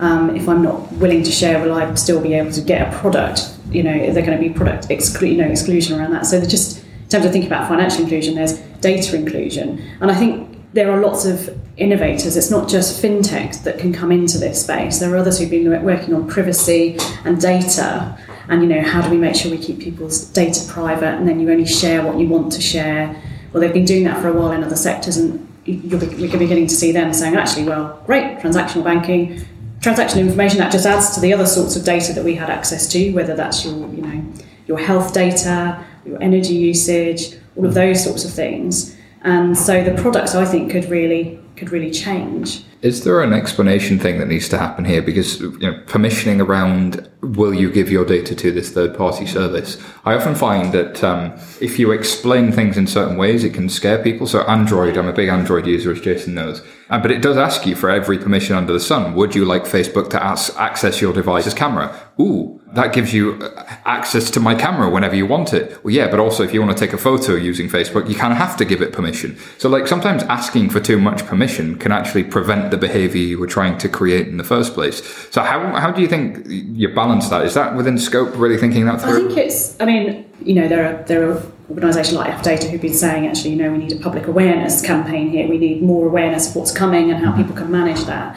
Um, I think it's interesting that. Um, Barclays did some research with Ipsos Mori, which showed that actually there was, you know, a, a, third of people were kind of happy to share their data, a third of people were not happy to share their data, and a third of people were just like, oh, I don't know. Mm-hmm. Um, and, but actually, the, the research showed that when the proposition's good enough, people will share. I think if you buy five minutes of convenience for most people, most Absolutely. people would, would be more than happy to press the button, take my data so I don't have to fill this form. And that's it's interesting because it kind of goes back to this question of request to pay. So how do you make that work in reality? You say, well, actually, every time there's a payment that comes through to your account, we'll ask you whether you want to do it on an SMS. And you kind of go, hang on a minute, I've got a lot of payments. I'm not sure I want that many SMS. coming through. And there's this balance between control on the one hand, I need control, and convenience on the other hand. And I just sort of think there's this little bit of a seesaw where it's it's quite tricky in terms of you know what's the right product. And I, I almost see kind of different people coming at different angles, saying, well, actually, I'll give up my privacy if it means I get access, mm-hmm. or I'll give up some you know control in order to get convenience. And it's that's that's quite an interesting. And this is kind of my worry because I, I you know the the challenger banks and the people focusing on user experience that would design around that. I think would design wonderful experiences. But no matter how innovative a, a bank can be, they've still got that death grip of, of, committees whereby somebody somewhere will say, "Oh, but have you made them aware of this small article of something legislation over here? And have, have you made them? And is this data excessive? And there'll be some big internal debate inside a bank that will water down those user experiences.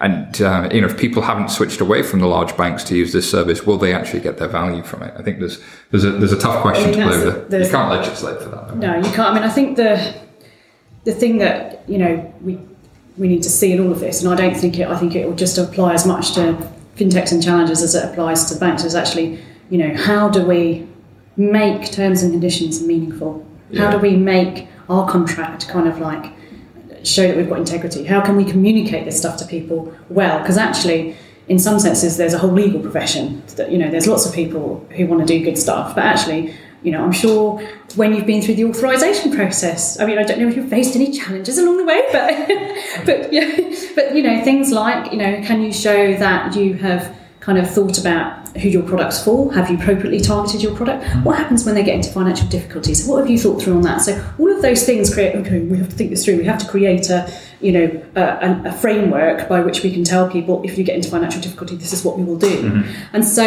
it's there in, in many senses, but it's just how do we how do we make the good stuff meaningful, and how do we get rid of stuff that's just not necessary. Some of it feels like backside covering, right? There's if I put in a lot of legal prose that technically hits all of the right marks that it needs to hit, um, it doesn't matter so much if the consumer understands it, and that feels. It doesn't even matter if that's the experience they have. It's yeah. just we've covered ourselves, and I yeah. Think it's trying to get that balance between the spirit of this. We want you know consumers to have a good experience with a trustworthy organisation that does the right thing, yeah.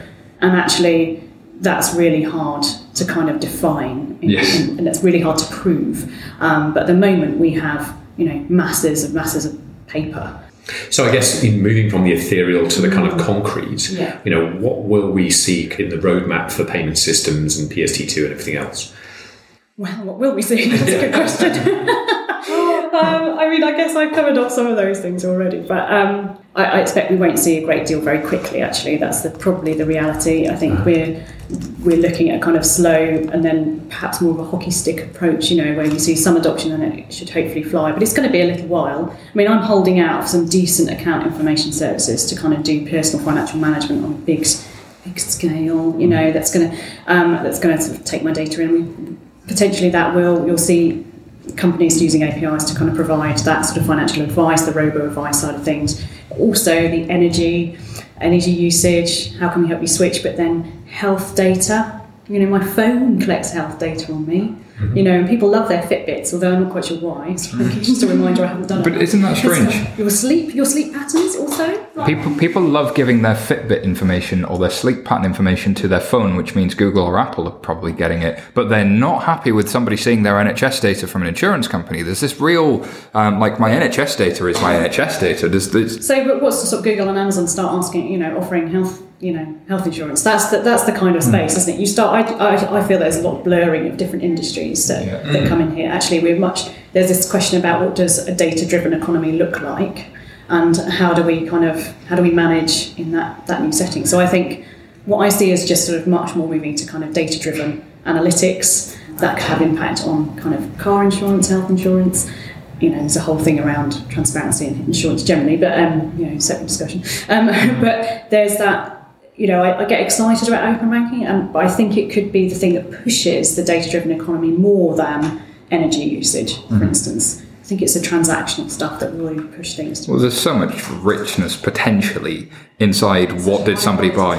Uh, there's if you think about the amount of money that um, Google and Facebook and others make from potentially creating demand in the economy around advertising, but it, it sort of gets broken. It's like we're going to create the demand, we're going to take you to the website, you're going to click buy, and then the whole service is broken, and we don't know if you ever actually bought the thing. That's going to change now, isn't Yes. it? Because it's all about kind of actually can you is there you know platforms I think like C8 management and, and I know sort of think other platforms as well, but um, just looking at you know how do we connect somebody who wants to buy a green jumper with somebody who's selling a green jumper, and you know it's a pay you know actually I'm going to trade my data. Can I trade my email, and then you'll give me access to the thing that I want to look at, and you'll provide me with a voucher which I can then trade with somebody else, and you know people like um, you know Chris Gledhill at Secco, they're looking at you know alternative exchanges of value you know actually is there is that is there a space for that as well? So but the kind of the marketing issue i think is is beginning to change actually well i don't know i don't know enough about marketing but i like to think it's you know there's this there's a space certainly people are trying it what's the what's the value of your attention versus value of your data around preferences Indeed. Uh, So on that note, we'll uh, we'll say thank you very much for joining us, Faith. Thank Uh, you. And uh, we're now going to throw to an interview recorded uh, a couple of weeks ago with uh, Kosta Peric from the Gates Foundation.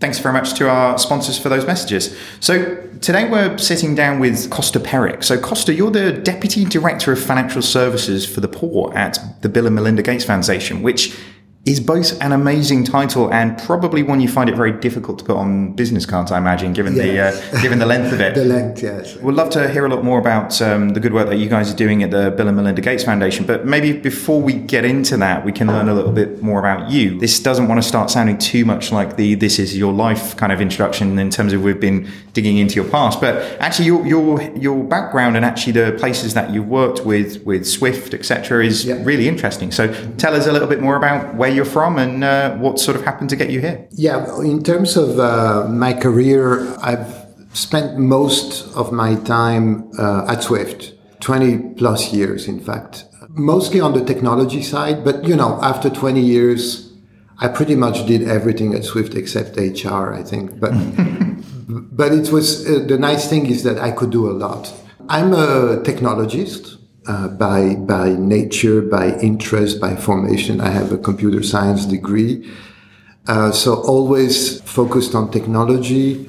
The Swift experience has taught me financial technology and scalable systems, hugely uh, uh, secure scalable systems.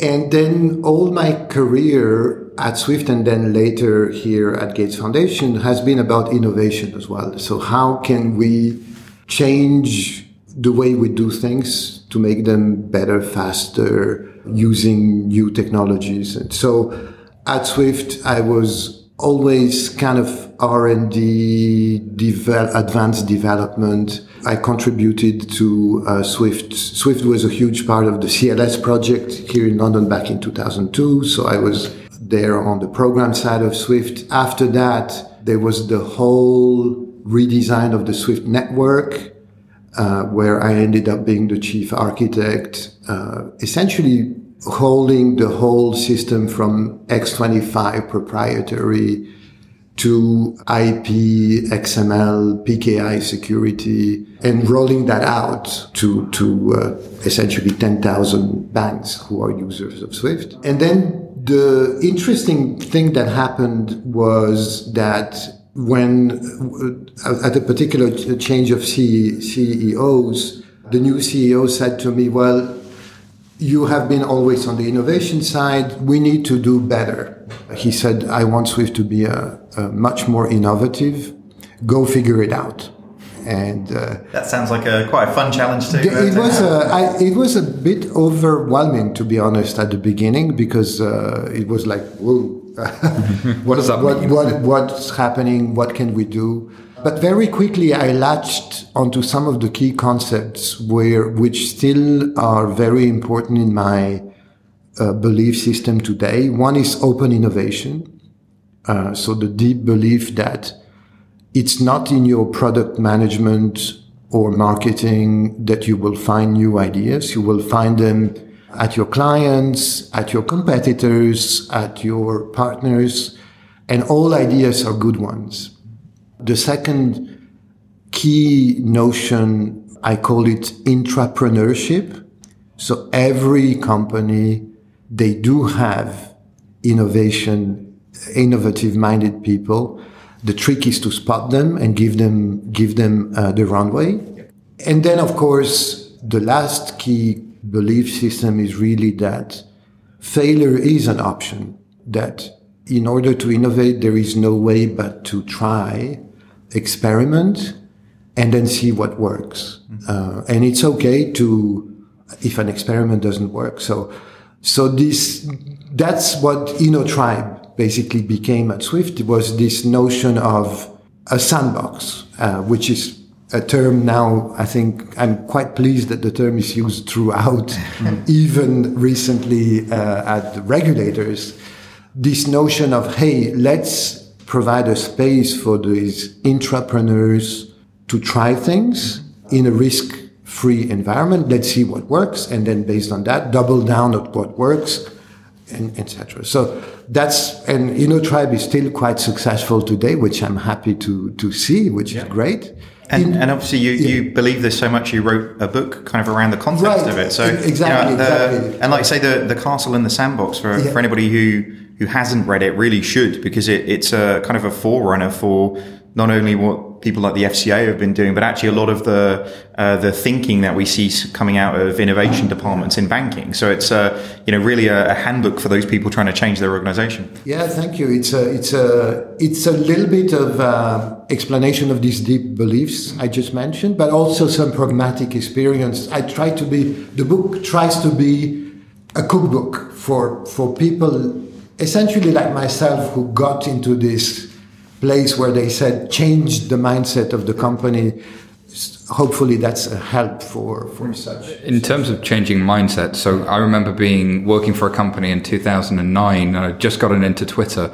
Um, and I think in 2010, when I'd been working for them for some time, I wasn't enjoying the job, but they were in finance, and I was on Twitter, and they, I kept seeing this thing called hashtag InnoTribe everywhere, Yeah, and I was yeah. like, "What is this InnoTribe thing?" and I clicked on the hashtag, and I see all of these people like Dave Birch and Chris Skinner, you know, terrible humans, terrible, uh, having what looked to be like some of the best debates I've ever seen about finance. And so that was for me the gateway drug into fintech. And now we sit here, you know, five, six years later, and, and here I am fully into fintech. So I think there's been a lot of people who, you know, InnoTribe was really the first of its kind. You know, you were doing it before it was cool, before it was a thing.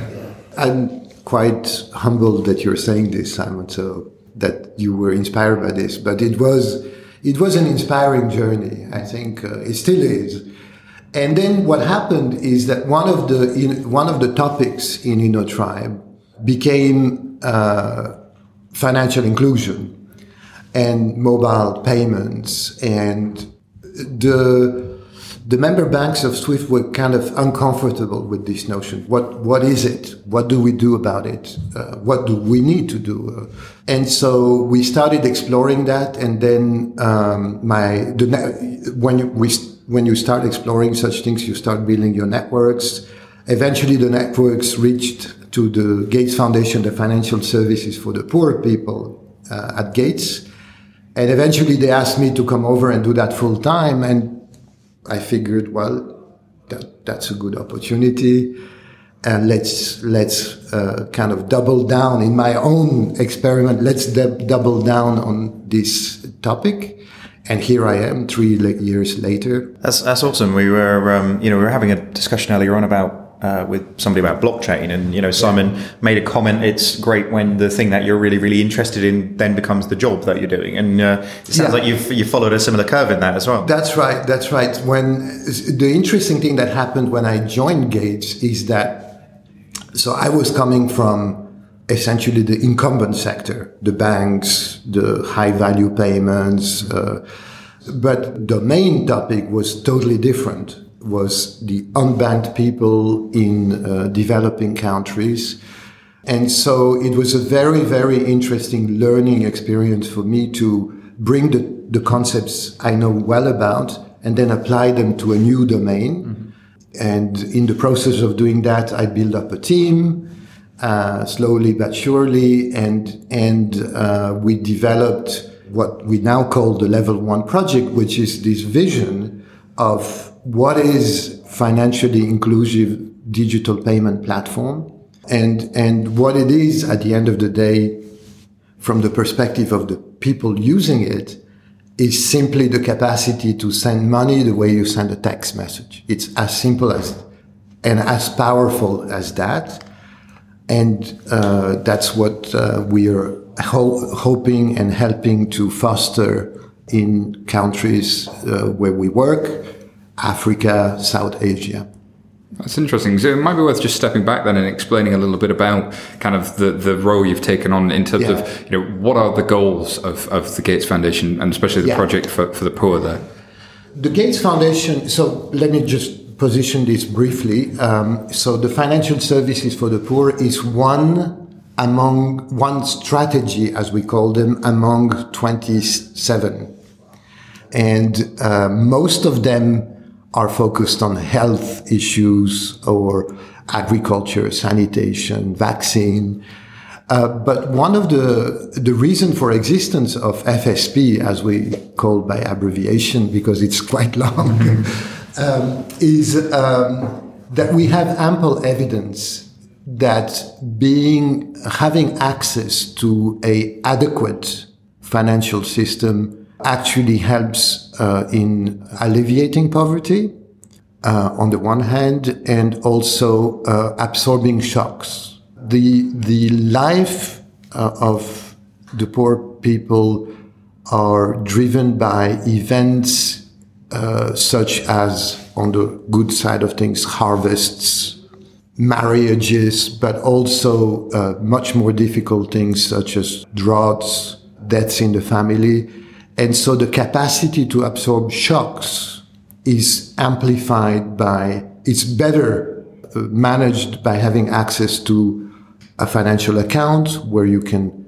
for safety purposes, not have all that, the cash with you on the one hand. Second, allows, as we know, better planning. It, it, it is a very humbling experience to learn and live the experience for yourself because it is expensive to be poor. It's terrible to say, but it's, it is true. It is expensive to be poor because everything is expensive. If you want to send money home as a migrant worker, well, if without a digital financial system, well, you have to send, give it to some bus driver who will go to your village. And of course, that is a service that you have to pay. Mm.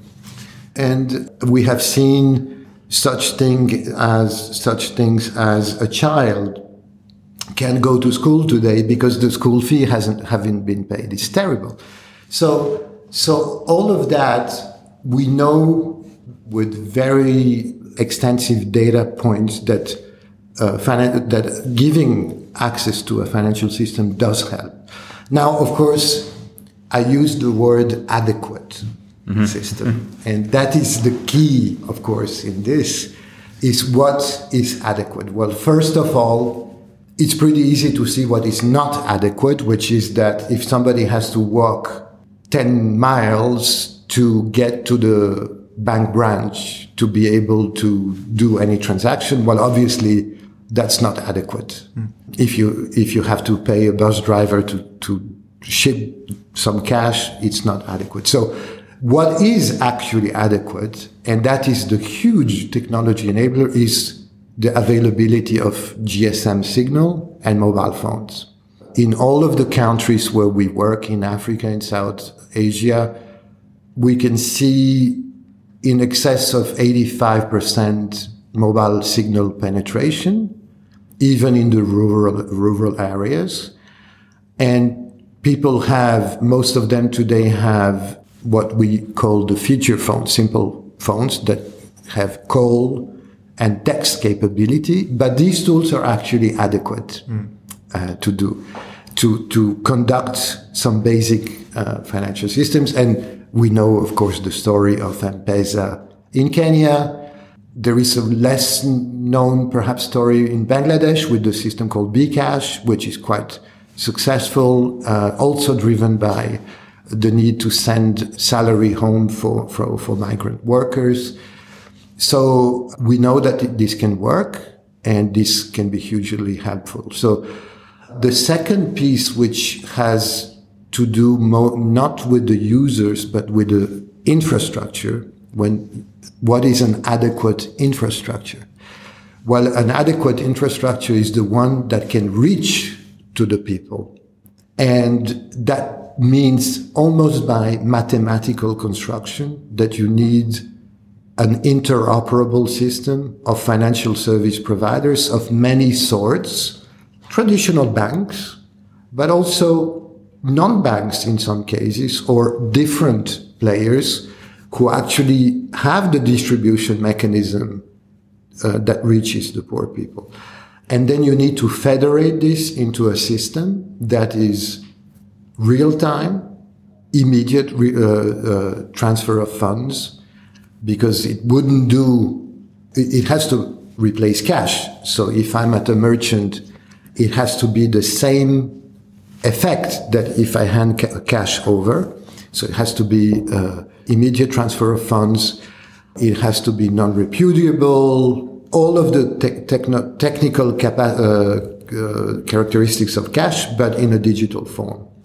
And then finally, another, the last word, adequate definition of the word adequate applies to the regulators because it is about money. Therefore, it's got to be regulated and therefore it has to be, has the characteristic of fraud management and resilience that is needed. So all of this together, all of this adequacy is what we have tried to describe and that we now call level one project. It describes this vision of what is an interoperable, low value, real time retail platform that works for poor people and that can actually make money for the providers because that's the other uh, important of this. This is not about CSR. I always say, if it is about CSR, don't come to us. We, we are not in that. This is about uh, making sustainable systems over time that can serve the poor, but also make money for the providers. Mm-hmm. So I think you make some really interesting points, especially on around regulation and all those points about adequacy. You can get an adequate way of moving value between each other and an adequate infrastructure, but if the regulation doesn't allow for it, and, and if the regulation insists that actually somebody has to walk the 10 miles to the branch before they can take to use their mobile phone to do anything the whole thing's pointless so you, Yeah. i think there's a position that the gates foundation plays there around kind of leaning uh, its influence into helping people understand that if you change those regulations or if you're open-minded to them you could actually create better outcomes for people. And i think that's that's really powerful. And and the second point that i think is super powerful is this idea that um, my own experience in my own career is the projects that come up around financial inclusion are, well, this is a nice thing, we should tick it, tick it in a box. But actually, people aren't seeing an opportunity for hundreds of millions of new customers and a new distribution model. And that distribution model piece is, is so interesting because the people that would be in front of you when you live in a village are very different to the people you'd see in a branch, you know, and, and the, the informal communities that build around that. Super interesting point. Yeah, and just think about the size we are talking about. Like, for example, Nigeria, much more than 200 million people, 60% are without any. Wow. Uh, and so, if you connect all of these people, just think about the huge number of transactions this makes. That's one. Then think about the the digital profile of the people you're bringing about in the financial system. That means that uh, above the basic payment capability, you now start building knowledge and therefore a platform for additional financial services, uh, such as microcredits, loans, and, and so on. Um, and then ultimately you generate a super innovative ecosystem, you know, where we have seen in, in Tanzania, for example, uh, the way to acquire a solar battery that can power your phone and light up your house in the evening is paid by a mobile money loan that you pay every day Wow. it's super powerful.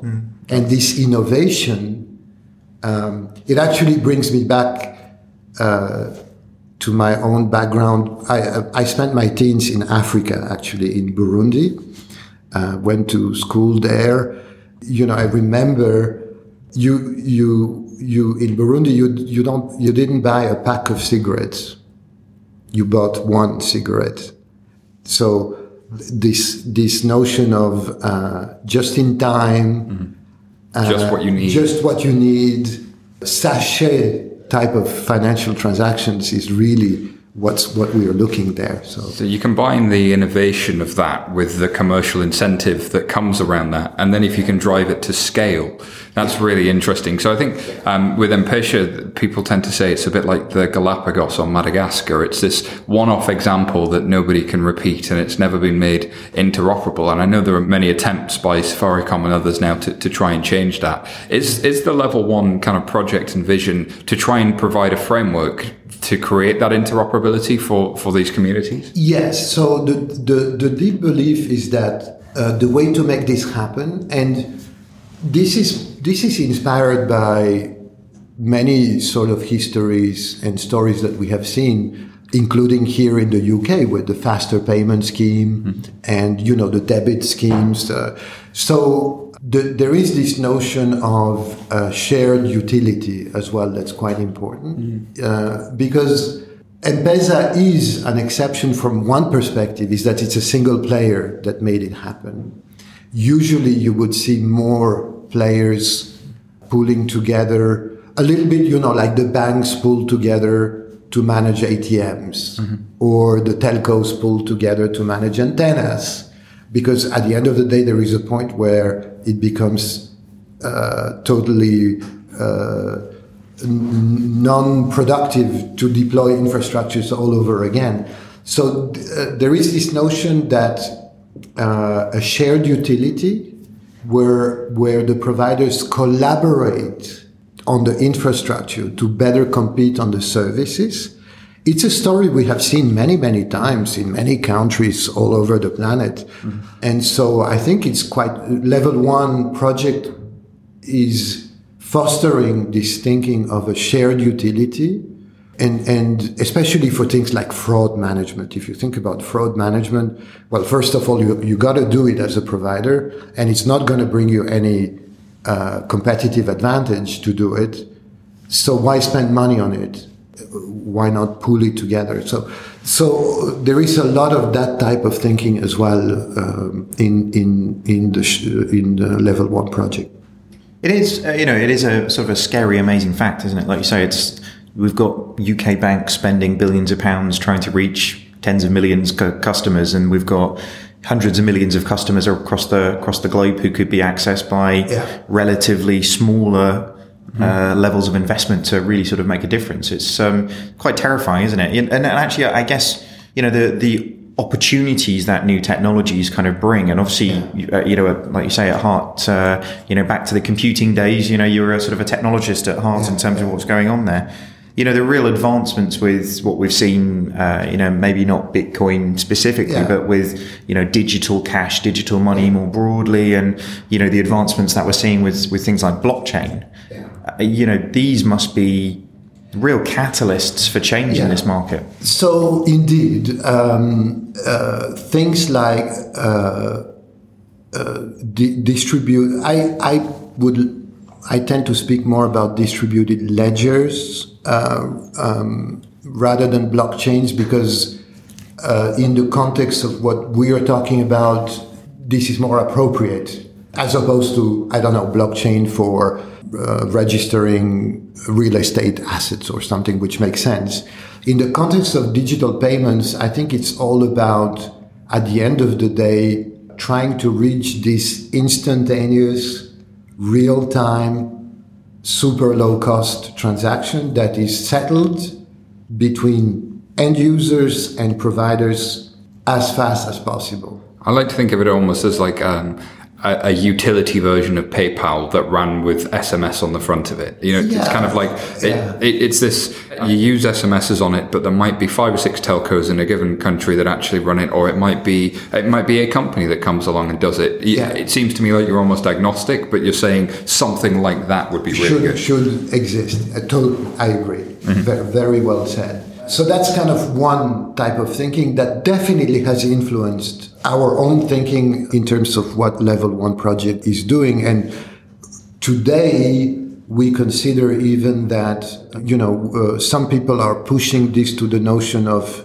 collaboration between ledgers with interledger. I think this is the right sort of thinking, uh, definitely, and we're watching that closely. So that's kind of one technology.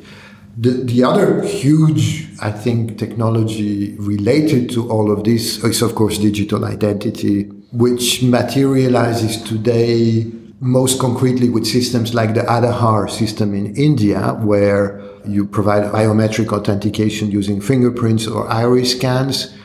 India has made huge progress in, in, as, in providing identity to, I think, more than a billion people right now. So it's a huge endeavor. Amazing, yeah. Uh, yet, I think of it more as a milestone on a broader journey and road uh, towards more of, um, you know, really identity elements and data assets of people that will need safe storage in the future. So that's that's another huge technology. I also tend to think a lot. It's not really a technology, but it's more of a way of thinking. Uh, I, I think more and more open sourcing, because at the end of the day, we are talking about at the end of the day a commodity A utility. a yeah. utility. And ultimately, a utility would benefit from an open source model. So that's a useful way of thinking about this, which which we are doing. Uh, so yeah, so these kind of three big technology related topics are hugely hugely important and beneficial for An, an identity in a market where you might not ever have a passport, um, and then you're never going to see a branch, means that you know you need a better, more digital solution for identity. Yeah, and and you need a different business model, by the way, uh, as well, because um, we call it tiered KYC. So this notion that uh, you know it's okay to not know a lot about a person for a certain type of transactions, bring them in, and then as you know more and more is known about the person, then get, get to a higher tier where more things can be done. This notion of tiered KYC uh, I think is associated to the technology side because at the end of the day, we are talking about billions of people. So Yeah. there is a need for a super efficient way to do this. I think the classic example there as well is um, if how many people got a coffee at the same time as you from the same place as you did it, boarded the same flight as you at the same time, Yeah. and also then got on the same tube as you did at the same time? Like, th- you only need about three, maybe four transactions to know somebody is unique. And then once you've considered that this is a unique individual transacting, you tie that to a mobile phone. And so long as they're transacting on their mobile phone and their transaction pattern is similar, you know, AI and machine learning could actually do an awful lot to build a risk profile around an individual, which I think is very exciting. And then to push it, I, I like, uh, so if you push it a little bit further and now think about, hey, but smartphones are actually around the door at an appropriate, adequate cost. Mm-hmm. And then you think about what you just said, plus you add social, social networks data. Mm-hmm. That's a huge, huge enabler as well. which is very different to how banking looks from a regulatory perspective in most jurisdictions, which is there's this giant wall before you can get an account. Give me your passport or else. And then if you were able to hop over that, then you're in the club. But actually, most of these people can't hop over that line, so they're going to stay outside it. But if I'm sending you one pound and you're sending me another pound back, and then it's one pound fifty and two dollars here, then then suddenly, you know, why not let these people transact at, at, at almost zero risk and marginal cost? And I think this is where you know the, those sort there's been a, a kind of a you know an often sort of statement about uh, the innovation out of necessity.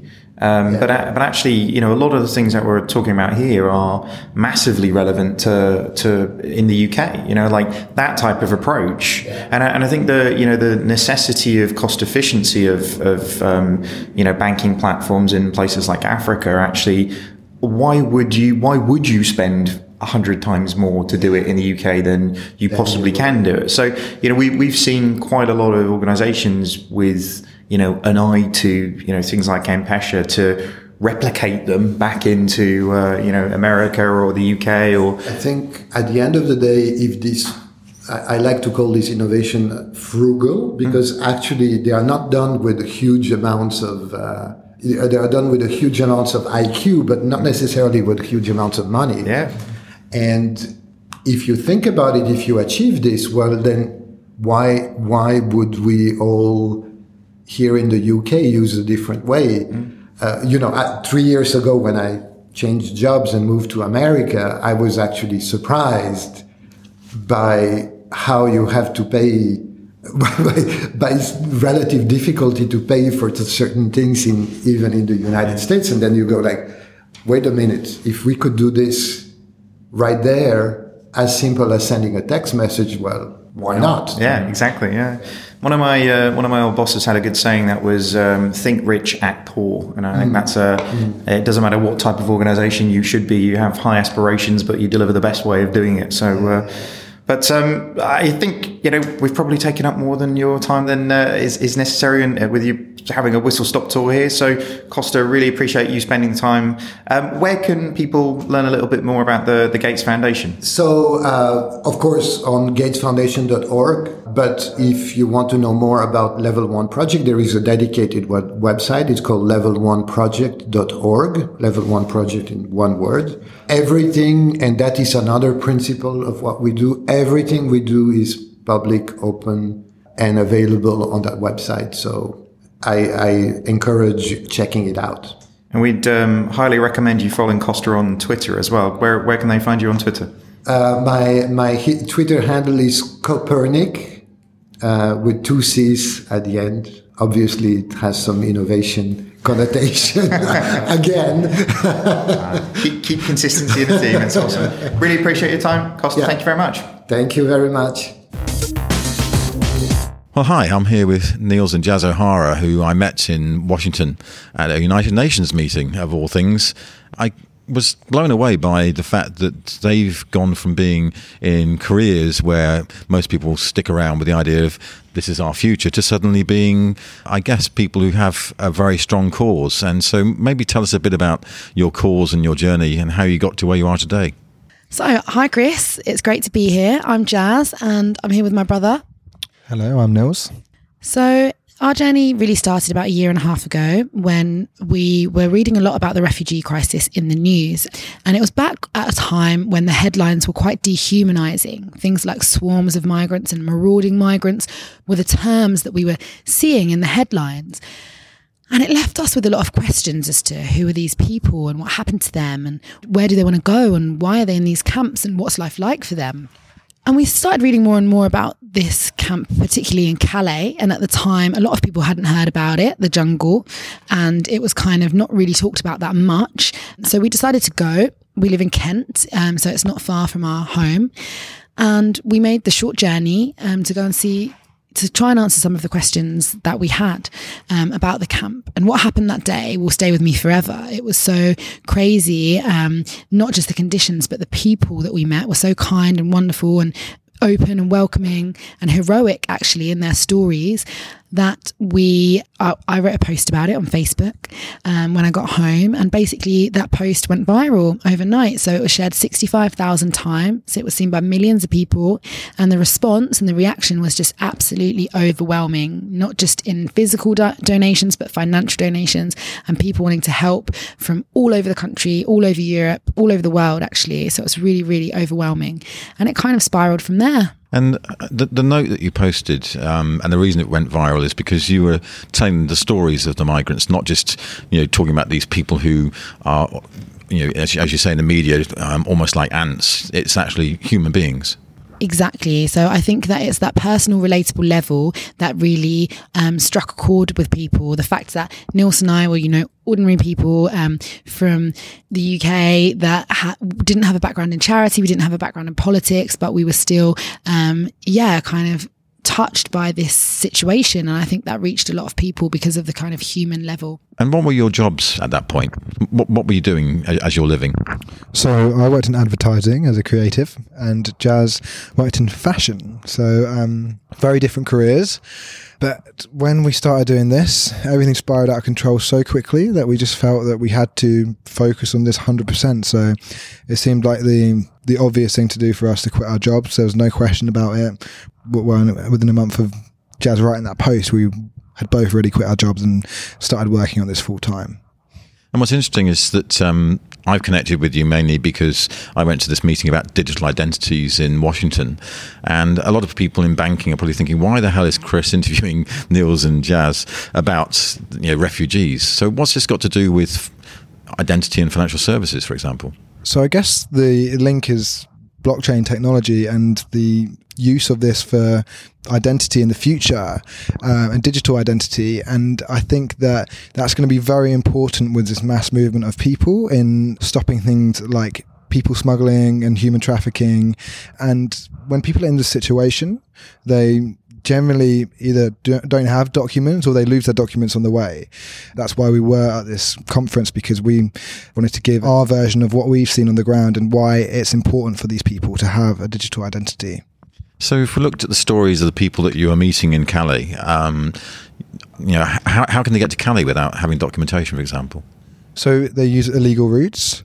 Um, that's the only way they can do it. So, you know, boats across the Mediterranean and then walking across borders across the whole of Europe. So yeah, generally it's very small, very dangerous crossing, well, very small boats and very dangerous crossings across the Mediterranean. Way too many people per boat.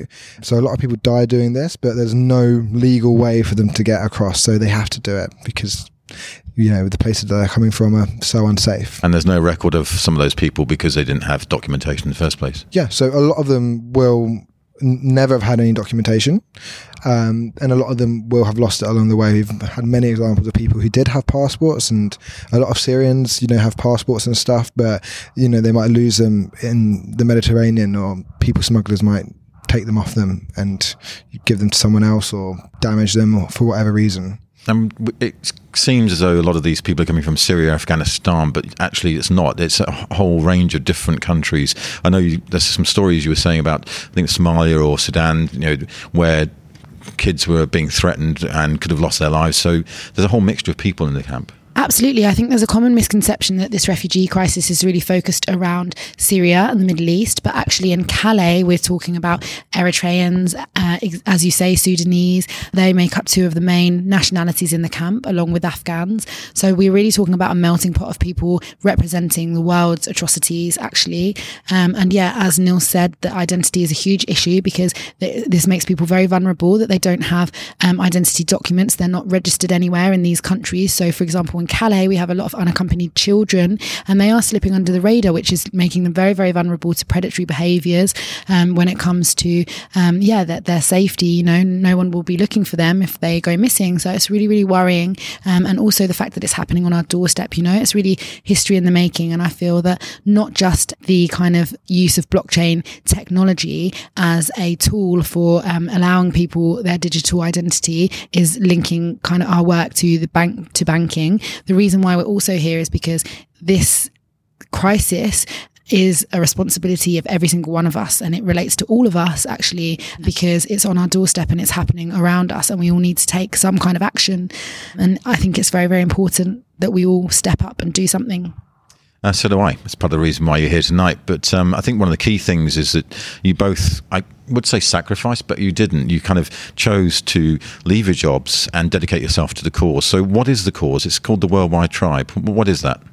Absolutely. So, the Worldwide Tribe is our organisation, which has a two pronged approach. So, not only do we run humanitarian projects on the ground, which cover all sorts of things like installing Wi-Fi into refugee camps, but also providing food and shelter and clothing and things like that. So basic needs, um, things like Wi-Fi, also art and creative projects. But the other kind of prong to that two pronged approach is raising awareness and trying to overturn this negative kind of connotations around immigration and that narrative of refugees and immigrants, illegal immigrants as victims or as um, yeah, in, in any kind of negative way, what we really want to kind of make people realize is that they're they're human just like you or I, and it could have been any one of us that's in this situation, and it's just a matter of circumstance that you know we we aren't, and and the people in the camp in Calais are, and as I say, I think we all need to step up and kind of look out for each other in this situation. Yeah, I've been quite shocked at the lack of media coverage of the individuals. I mean, that's eh, what you're really shining the spotlight on. And just before we started this conversation, I said to Nils, "What do you think of the two million pound wall that the Brits are going to put around Calais?" And he said, "Well, maybe it's going to be a good thing because a 14 year old boy died on the motorway just at the weekend." And you sort of go, "14 year old boy." I mean, you know, what, what are the stories that stand out for you? Well, talking of the 14 year old boy, we actually have a 14, well, he's 15 now, but we have a foster brother who um, lived in the camp and he has a very, very crazy story. He also crossed from the Calais jungle to the UK at 14, hiding underneath the Eurotunnel train. And um, his is obviously a story that stands out to us because we're very close to it on a personal level. But yeah, the, he, he represents one of very, very many young boys who are fleeing compulsory military service and they are crossing the Sahara Desert. You know, he didn't eat for 15 days. He crossed the Mediterranean Sea in an unsafe boat, which capsized. He crossed Europe alone. Um, his two friends died in Libya. You know, it's a it's a, a story that you hear over and over again, actually. And he represents a large number of young, unaccompanied people.